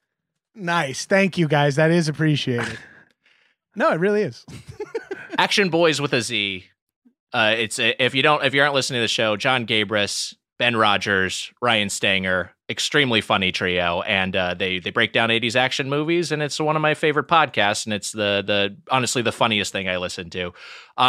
Certainly don't come to them for laughs. Don't come to the Doughboys. Stop saying that shit, for God's sakes. Hey, that was two first round matchups from Munch Madness 2021. As we are well into the second hour, it is now time. I just hang up. Oh, fuck. 5 more segments, right? It's now time for a segment. In honor of Pie Noon, I've chosen a pie, and Mitch and Gabrus must divine a series of clues to guess what it is. The winner gets an IOU for a pie. The loser goes home empty-stomached. It's another edition of Pie in the Sky. Wow. Was there a song? There is. It got me singing pie, which one is in the sky? Baked a pastry that was tasty, but a mystery which kind? And Gabrus and Mitch are giving it their best try. Guessing this'll be the type of this pie. This'll be the type of this pie. So you'll each take turns solving in 2003, if someone just sent me the video of Nick Weiger with the mustache of a 40-year-old man singing this like weirdly awful pie cover of Don McLean holding a Pellegrino bottle, I think that would have gone viral on my college campus. You know what I mean? Like before so many internet videos existed, I feel like early on this guy just going, look how seriously he's singing. It's really weird. He knows he's bad, right? And what is this? Pie in this guy? Like out of context, that was like an early 2000s viral video for sure. The mystery of what the pie is, but when it comes to Weiger, there's always a mystery of how the pie got in the guy. We're not sure. So you'll each take turns solving increasingly obvious clues. There are 2 lifelines. You can ask Emma for her opinion. And the eye test, I will screen share a close-up photo of the pie in question. Gabrus, you're our guest. You get to choose if you pick first or second. Keep in mind, the first clue is the most obtuse. But Mitch is very good at this game. Mitch has a 5-8 record, according to the Doughboys Wikipedia. Do I really? I thought he was really good. Yes. I haven't listened in a long time. I'm working my way back. I've gotten better at the game. I was very, very bad for it for a long time. You're on a little bit of a hot streak. Mm. Okay. I'm going to go first. Fuck it. Okay, you're going to go first. Here's the first clue. You fucked up. You might come across a key component of this pie after a rainy day in Jackson. Okay. I know the answer. But I want to use one of my lifelines to say, hi, Emma. Hi. Wow. What's up? I would like to discuss with you that Jackson is a city in Mississippi. Mm-hmm. Mud exists after rain. Mm-hmm. And that would make my guess is something I don't even know if it's real or not. It's just a phrase I know. Mississippi mud pie. Gabrus, you have one pie in the sky in one. That is insane. Mississippi mud pie was the answer. This is a dessert pie consisting of a gooey chocolate filling on top of a crumbly chocolate crust, usually served with ice cream. This was the easiest pie in the sky first question. Just drop it, for fuck's sake. The shortest segment for the longest episode. It works out. Yeah, I think it's okay for me to pull the trigger and wrap this. Gabrus, that was like high functioning. You're hot. You're very high right now, and you want this show to end. And you just zone. No, I don't actually want it to end. I'm just thinking from your listeners' perspective now. You know, I'm getting in the minds of those sickos, and you know, they're done with this. I'm talking too much for them. This is like a score. It's like it's the Irishman version of the Doughboys. We got a big long one. And Weiger, and we've youthened Weiger's voice. We've euthanized Gabrus, and we've youthened Weiger's voice. Would you have gotten that, Mitch? Because I feel like you always complain that the clue is too easy when you lose. I would have gotten yes. You would have gotten that. You would have gotten Jackson, Mississippi. Okay, yeah. All right. Maybe that was too easy. What was the next clue? I'm curious. The next clue, I would have liked to have gotten to this one. Celebrities from this pie's state include blues guitarist B.B. King, quarterback Brett Favre, and Doughboys guest Carl Tart. There was no question that it was Jackson, Mississippi. I mean, that. Okay, never. Then fine. I should have used something else. I should have been like the most impoverished state in the nation or something. I think, Mitch, you're on the right path here by really digging in your heels and complaining about this dumb fucking thing. All right, let's get to the mail segment for Cron's sakes. Mitch's record goes to 5 and 9 in buying this guy. Mitch, it's called opening the feed bag. All right, let's open up the feed bag. Today's email comes from Doug Blomick, a.k.a. Prince Peach. Doug writes, when ordering food through a website Nick added or app, that AKA on his own. It's not in the email. That's what he calls this guy, Doug. I give all our listeners nicknames. When ordering food through a website or app, what is your preferred menu style? I personally hate when digital menus have different tabs for sandwiches, apps, drinks, etc., and prefer everything to be on one page so I can easily browse. We've all been doing more ordering with apps. For takeout, any preferences? Gabrus, let's start with you. How do you like your menu laid out digitally? I like my menu laid out digitally, like diner menu style, like our friend Prince Peach says. I like to see it all, though I've seen on ChowNow, the site I've been using as frequently as possible for ordering and picking up food, I see, some of the menus have both the full thing and then a little mini pull down up top. Where if you're like, I know I'm just looking for like one of those when you're ordering from a place that has a long menu, like BJ's, where you're like, I don't want tavern style pizza. If I wanted tavern style pizza, I'd have Mitch make it for me. I want deep dish. So you be able to click and jump around that way is good. But I do hate being like, because sometimes something that you think should be in one category is labeled as an appetizer and you miss it. And you're like, wait. Sweet potato fries were under appetizers, not sides. I wanted those, and I never thought to look in appetizers because I didn't want it. That's a real champagne problem to have, but you get what I'm saying. No, but I think it's fair. Mitch, I'm curious about your thoughts. I will say that I kind of like, I'm not that I like tabs, but I do kind of like some organization.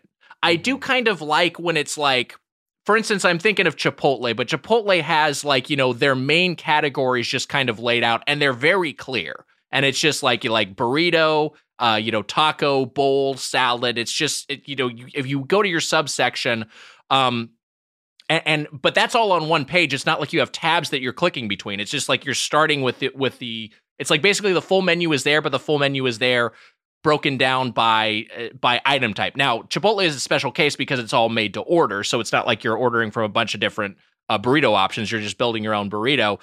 But I do think in general, I think some sort of organization is helpful. Here are two things that bother me. One is when they won't show you the menu unless you share your location. When it's like you have to say your zip code. I want to see a generic menu. Show me a nationally available menu, even if it's a PDF that I can do without sharing my location.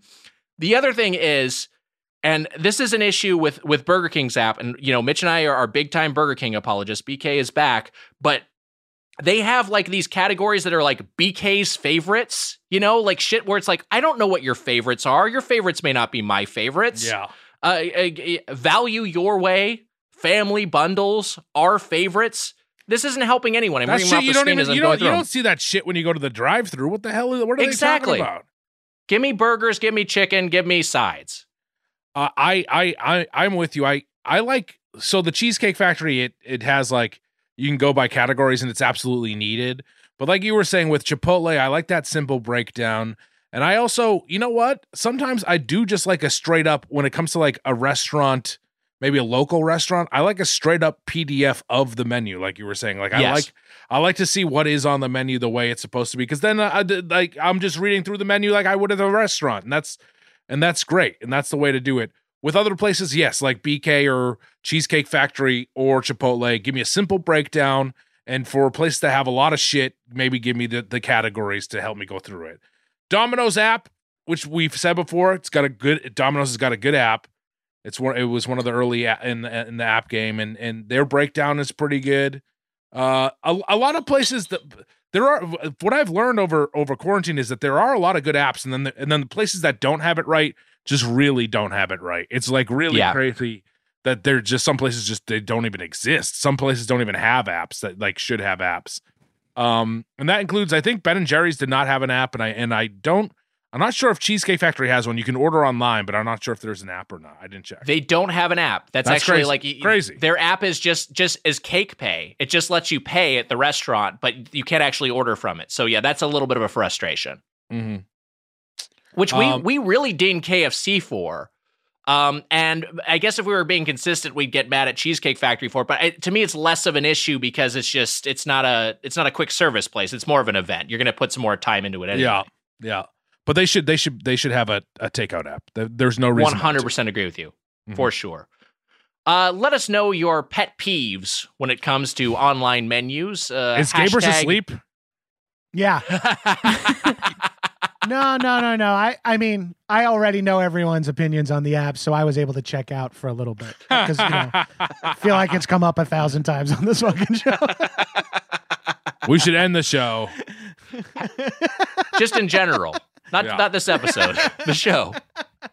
Hashtag get your app together to let us know what you like in an online menu. Ooh, if you have a question or comment about the world of chain restaurants, you can email us at doughboyspodcast@gmail.com or leave us a voicemail at 830-GO-DOUGH. That's 830-463-6844. And the Tournament of Champions continues on the Doughboys Double. Catch all the snaction by joining the Golden or Platinum Play Club at patreon.com/Doughboys. John Gabrus, a prince. We love having you here. If you think an app is missing something, hit hashtag gaping app hole. Like if there's something you can't believe isn't on an app, just hit hashtag gaping app hole. I got to say, before I go, that took a lot to get out of my system. I don't know how come I couldn't say that. I got to say that our furnace is being replaced today and I'm smelling oil right now. So that might be the last thing I ever hear is gaping app hole.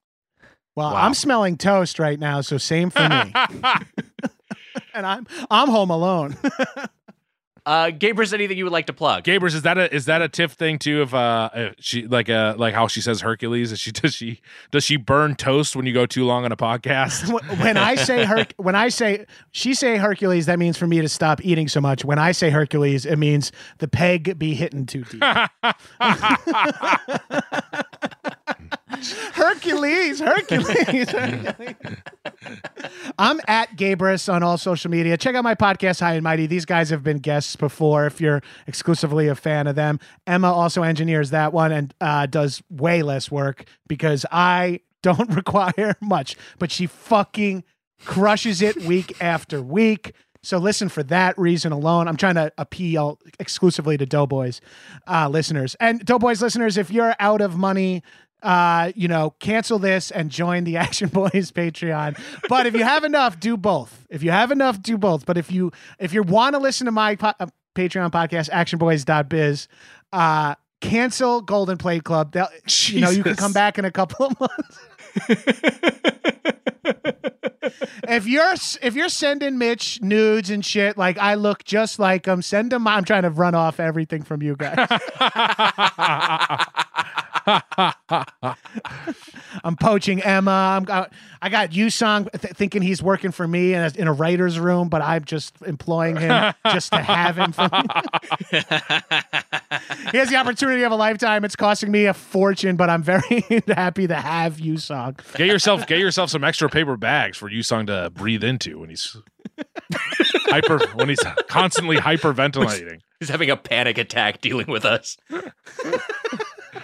Hey, that'll do it for this episode of Doughboys. Until next time, for Mr. Slice, Mike Mitchell, I'm Nick Weiger. Happy eating. See ya. The Munch Madness, the Tournament of Champions Pie Noon finale will be streaming live Tuesday, March 23rd at 8 p.m. Eastern. The Doughboys and special guests will select the sweetest treat in all of chain restaurants, and you can see it happen.